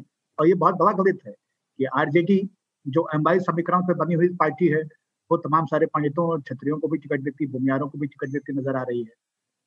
भाजपा जो कि अगलों की पार्टी के तौर पे देखी और प्रचारित की जाती है, विपक्ष द्वारा बिहार में, उसको आप देखिए कि वो कितने पिछड़ों को भी टिकट देने के बारे में पैरोकारी कर रहे हैं, पिछड़ों के साथ वो राजनीति में गठबंधन कर रहे हैं। उनके पास कई मुस्लिम प्रवक्ता है जो कि भरपेट मुसलमानों को गाली देते हैं। उसमें कोई बुराई नहीं क्योंकि कई हिंदू भी जो है, हिंदुओं को भरपेट गाली देते हैं। राजनीति में ऐसा होता रहता है। तो ये सब सुंदरताएँ हैं, लेकिन सब मरेंगे त्रिवेदी बचेगा वाली स्थिति है कि जीतना तो त्रिपाठी और त्रिवेदी एक होते हैं क्या? नहीं। लगभग एक होते हैं। त्रिपाठी कहाँ से आया? ये पाठान्यास जो है त्रिपाठियों का वो उसके आधार पे चलते हैं और वेदान्यास के आधार पे वेदी चलते हैं। अच्छा तो तिवारी हाँ, तिवारी और त्रिपाठी का कोई हाँ चौबे गए छब्बे बनने दुबे बन गए और दुबे द्विवेदी एक ही है। त्रिपाठी हाँ, तो वो चतुर्वेदी द्विवेदी वो तो समझ में आ जाता है। त्रिपाठी और तिवारी इनके क्या थोड़ा सा ज्ञान इनमें इन, भी लगभग कई परिवारों में मैंने देखा कि त्रिपाठी और तिवारी दोनों ही इस्तेमाल होते रहे। और ये अच्छा। हम लोगों के लिए बहुत कौतूहल का विषय रहा कि ऐसा क्यों है कि बाबू जी तिवारी है और बेटा त्रिपाठी है। तो कहने बाबा लगाते थे भी इनका तिवारी लग गया था लेकिन हम वापस त्रिपाठी लगा रहे हैं। बहुत सारे अजीब गरीब से नाम है। अब जैसे सबसे इन नामों के ऊपर एक दिन एक दिन अलग से हम लोग चर्चा ज़रूर करें। आ, सबसे विचित्र नाम जो मुझे लगता है वो हिंदी भाषा के इतिहास में आधुनिक हिंदी को लेकर के बी में हिंदी विभाग की पहली पीएचडी उसे आप कह सकते हैं। आ, वो जिस महान साहित्यकार के नाम पे है वो हैं अयोध्या सिंह उपाध्याय हरिओद तो अब आप देखिए कि उनके नाम में सिंह भी है और वो उपाध्याय भी हैं। तो इस तरह का उनका नाम है। ये बहुत रोचक किस्सा है। फटाक से एक आखिरी किस्सा सुना देता हूँ। एक मिनट। अयोध्या सिंह उपाध्याय हरिऔध हजारी प्रसाद द्विवेदी के अधीन अपनी पीएचडी कर रहे थे। हजारी बाबू इंटरमीडिएट तक पढ़े हुए थे। उस जमाने में हिंदी विभाग बीएचयू के अध्यक्ष थे। आ, जब पीएचडी सबमिट करने की बारी आई तो ये हुआ कि पीएचडी तो पीएच किसी पीएचडी के अंडर में ही हो सकती है, जो स्वयं मानद प्राप्त नहीं है, जिसको खुद डॉक्टरेट नहीं है, उसके अंडर में डॉक्टरेट कैसे हो सकती है? तो इसलिए उनकी पीएचडी अटक गई। फिर दीक्षांत समारोह में उन्हें जैसे हम लोग देखते हैं कि आजकल कई नेताओं को लबादा पहना करके और उनको दे दिया जाता है कि आपको हम डिग्री दे देते हैं। तो इंटायर कुछ कुछ में अपना करके तो उस तरह से फिर उनको हजारी बाबू को डिग्री दी गई उनको पीएचडी डॉक्टरेट उनकी घोषित की गई। और फिर हरिदा सिंह उपाध्याय हरिऔध की पीएचडी सबमिट हो तो नामों का सिलसिला बहुत विचित्र है लेकिन नाम से बड़ी बात यह है कि कुल मिला के पंडित जी जीती हैं देवरिया से।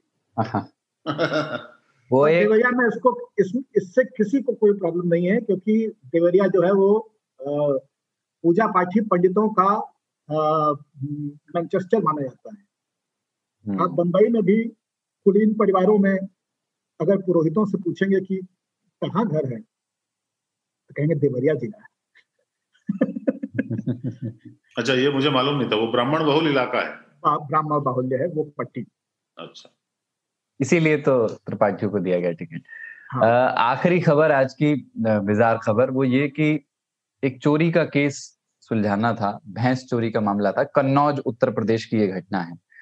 तो पुलिस ने बहुत ही लोकतांत्रिक तरीके से जैसे न्याय की बात बाबा कर रहे थे, बहुत न्याय की बात करते हुए भैंस को ही अपना मालिक चुनने दिया। तो वीरेंद्र नाम का एक शख्स था, जिसका आरोप था कि धर्मेंद्र ने उसकी भैंस चुराई है और उसको चुरा के बेच दिया। तो पुलिस के कहने पर दोनों शख्स ने भैंस को आवाज़ लगाई, और भैंस ने जो है जिसकी आवाज़ पर रिस्पॉन्ड किया, यानी कि जो उसका मूल मालिक था, और उसको वो भैंस सौंप दी गई। ये तरीका बड़ा अच्छा है। ये पुलिस की इस बात पे जाँच होनी चाहिए कि उनको भैंस की भाषा कैसे समझ में आई। हो सकता है कि भैंस ने दूसरी आवाज़ पे कहा हो कि, भाई, तू कौन? वो तो ठीक है मेरा मालिक है वो बिन बजा रहा है मैं पगुरा रही हूँ कि तू कौन है? ये भी हो सकता मेरा। जा, मेरा जानवरों के साथ खास करके घरेलू जानवरों के साथ जो इंटरेक्शन मेरा रहा है अभी गोली की आधार पर मैं कह सकता हूँ कि बहुत इफ़ेक्टिव है ये बहुत इफ़ेक्टिव है ये। जानवर जो है आपके घर के वो आपको पहचानते हैं वो आपको प्यार से देखेंगे कोई दूसरे आदमी को दुत्कार भी सकते हैं। तो पुलिस वालों को पुलिस वाले को ये देसी नुस्खा अपनाने के लिए मैं बिल्कुल यूपी पुलिस से मैं ऐसी आकांक्षा मेरी नहीं थी। वो शायद हो सकता था कोई हाँ आजकल जिस तरह के वो उपयोग हथकंडे उपयोग में ला रहे हैं उससे लगता था वो शायद कोई दूसरा कदम उठाते। पर ये देख करके मुझे बहुत खुशी हुई किसी पुलिस वाले ने चाचा चौधरी वाला दिमाग तो लगाया। बस मैं थोड़ा सा यहाँ पे पात्र बदलना चाहता हूँ और मैं ये कहना चाहता हूँ कि ये बहुत गनीमत की बात है कि वो भैंस थी इसलिए किसी की हो गई। अगर वो गाय होती तो पुलिस कहती कि ये हमारी है। क्या बात है। इसी गाय हमारी माता है। यही है मतलब अच्छा ये तीन ताल की खूबसूरती मतलब जब मैं इसको बाद में सुनता हूँ एक लिसनर के पॉइंट ऑफ़ व्यू से तो यही लगता है कि कई बार जो कहा गया उसके बहुत बृहद अर्थ होते हैं बहुत चीज़ें हम लोग छोड़ देते हैं जो आदमी जैसे इंटरप्रेट करना है समझ ले। तो ये जो तीन ताल का दूसरा एपिसोड था इसको अब यहीं खत्म करने का समय आ गया है। जो अब हम्म। अगले अगले सोमवार को आप इस सोमवार आप सुन रहे हैं अगले सोमवार को फिर एक तीसरा एपिसोड आएगा। बिल्कुल अपने तमाम खलिहर श्रोताओं से मेरा एक अनुरोध है कि अगर आपको लग रहा है कि तीन ताल का ये एपिसोड या पिछला एपिसोड इसके इसके कथानक इसकी प्रस्तुति इसकी विषय वस्तु और इसका ड्यूरेशन जितने समयावधि के लिए ये है उसको लेकर के अगर आपके कुछ सुझाव हैं पता नहीं हम मानेंगे कि नहीं मानेंगे लेकिन आप भेजें ज़रूर बताएँ ज़रूर और हमें सूचित करें कि क्या आप चाहते हैं इसमें और जोड़ना या इसमें से और घटाना? हाँ ये बहुत ज़रूरी है हमें पता चलना चाहिए। ये तो हमें पता चल जाता है कितने लोग सुन रहे हैं पर ये पता नहीं चल पाता कि वो सोच क्या रहे हैं जब वो सुन रहे हैं। तो अगर हो सके तो हमें ईमेल करिए उसका पता कुलदीप आपको अभी अभी दे रहे हैं या एक व्हाट्सएप नंबर भी आने वाला है। हाँ व्हाट्सएप नंबर भी आने वाला है, उस पर काम चल रहा है, जल्दी आएगा, वो भी हम बताया करेंगे। Radio at Aaj Tak dot com ये हमारा ईमेल आईडी है। Radio at Aaj Tak dot com इस पे ईमेल कर दीजिए। ईमेल नहीं आएँगे तो हम लोग बहुत लंबे लंबे इसी तरीके से पॉडकास्ट एक तरफा करते रहेंगे। और आपको, अगर आप बोर भी हो रहे होंगे, तब भी हम बोर करते रहेंगे। अगर आप चाहते हैं कि जैसा पॉडकास्ट हम आपके लिए करें तो हमें लिख करके बताइए कि भैया, ऐसा नहीं, ऐसा करो। तो वैसा हम करेंगे। दूसरी बात ये कि आप सोशल मीडिया पर भी हमें अगर आप ईमेल नहीं लिखना चाहते हैं तो हमारे जो सोशल मीडिया हैंडल्स हैं, आज तक रेडियो नाम से आप सर्च करेंगे तो फेसबुक ट्विटर इंस्टाग्राम टेलीग्राम हर जगह हम हैं यूट्यूब पर भी। वहाँ पर भी आप हमें लिख करके इस पर रिएक्शन दे सकते हैं फीडबैक दे सकते हैं। हमारी टीम्स हैं जो चारों जगहों पे, पाँचों जगहों पे कमेंट्स की तलाश में रहते हैं ईमानदार फीडबैक की तलाश में रहते हैं। उसकी बहुत ज़रूरत है, क्योंकि ये नया पॉडकास्ट है, और हम लोग भी सीख रहे हैं बात करते हुए हर रोज। तो बताइएगा तीन ताल का दूसरा एपिसोड आपको कैसा लगा? अब इसको यहीं विराम देते हैं। अगले एपिसोड में कमलेश ताऊ पाणिनी बाबा और मैं यानी कुलदीप मिश्र आपसे फिर मिलेंगे। नमस्ते। नमस्ते। जय हो जय हो।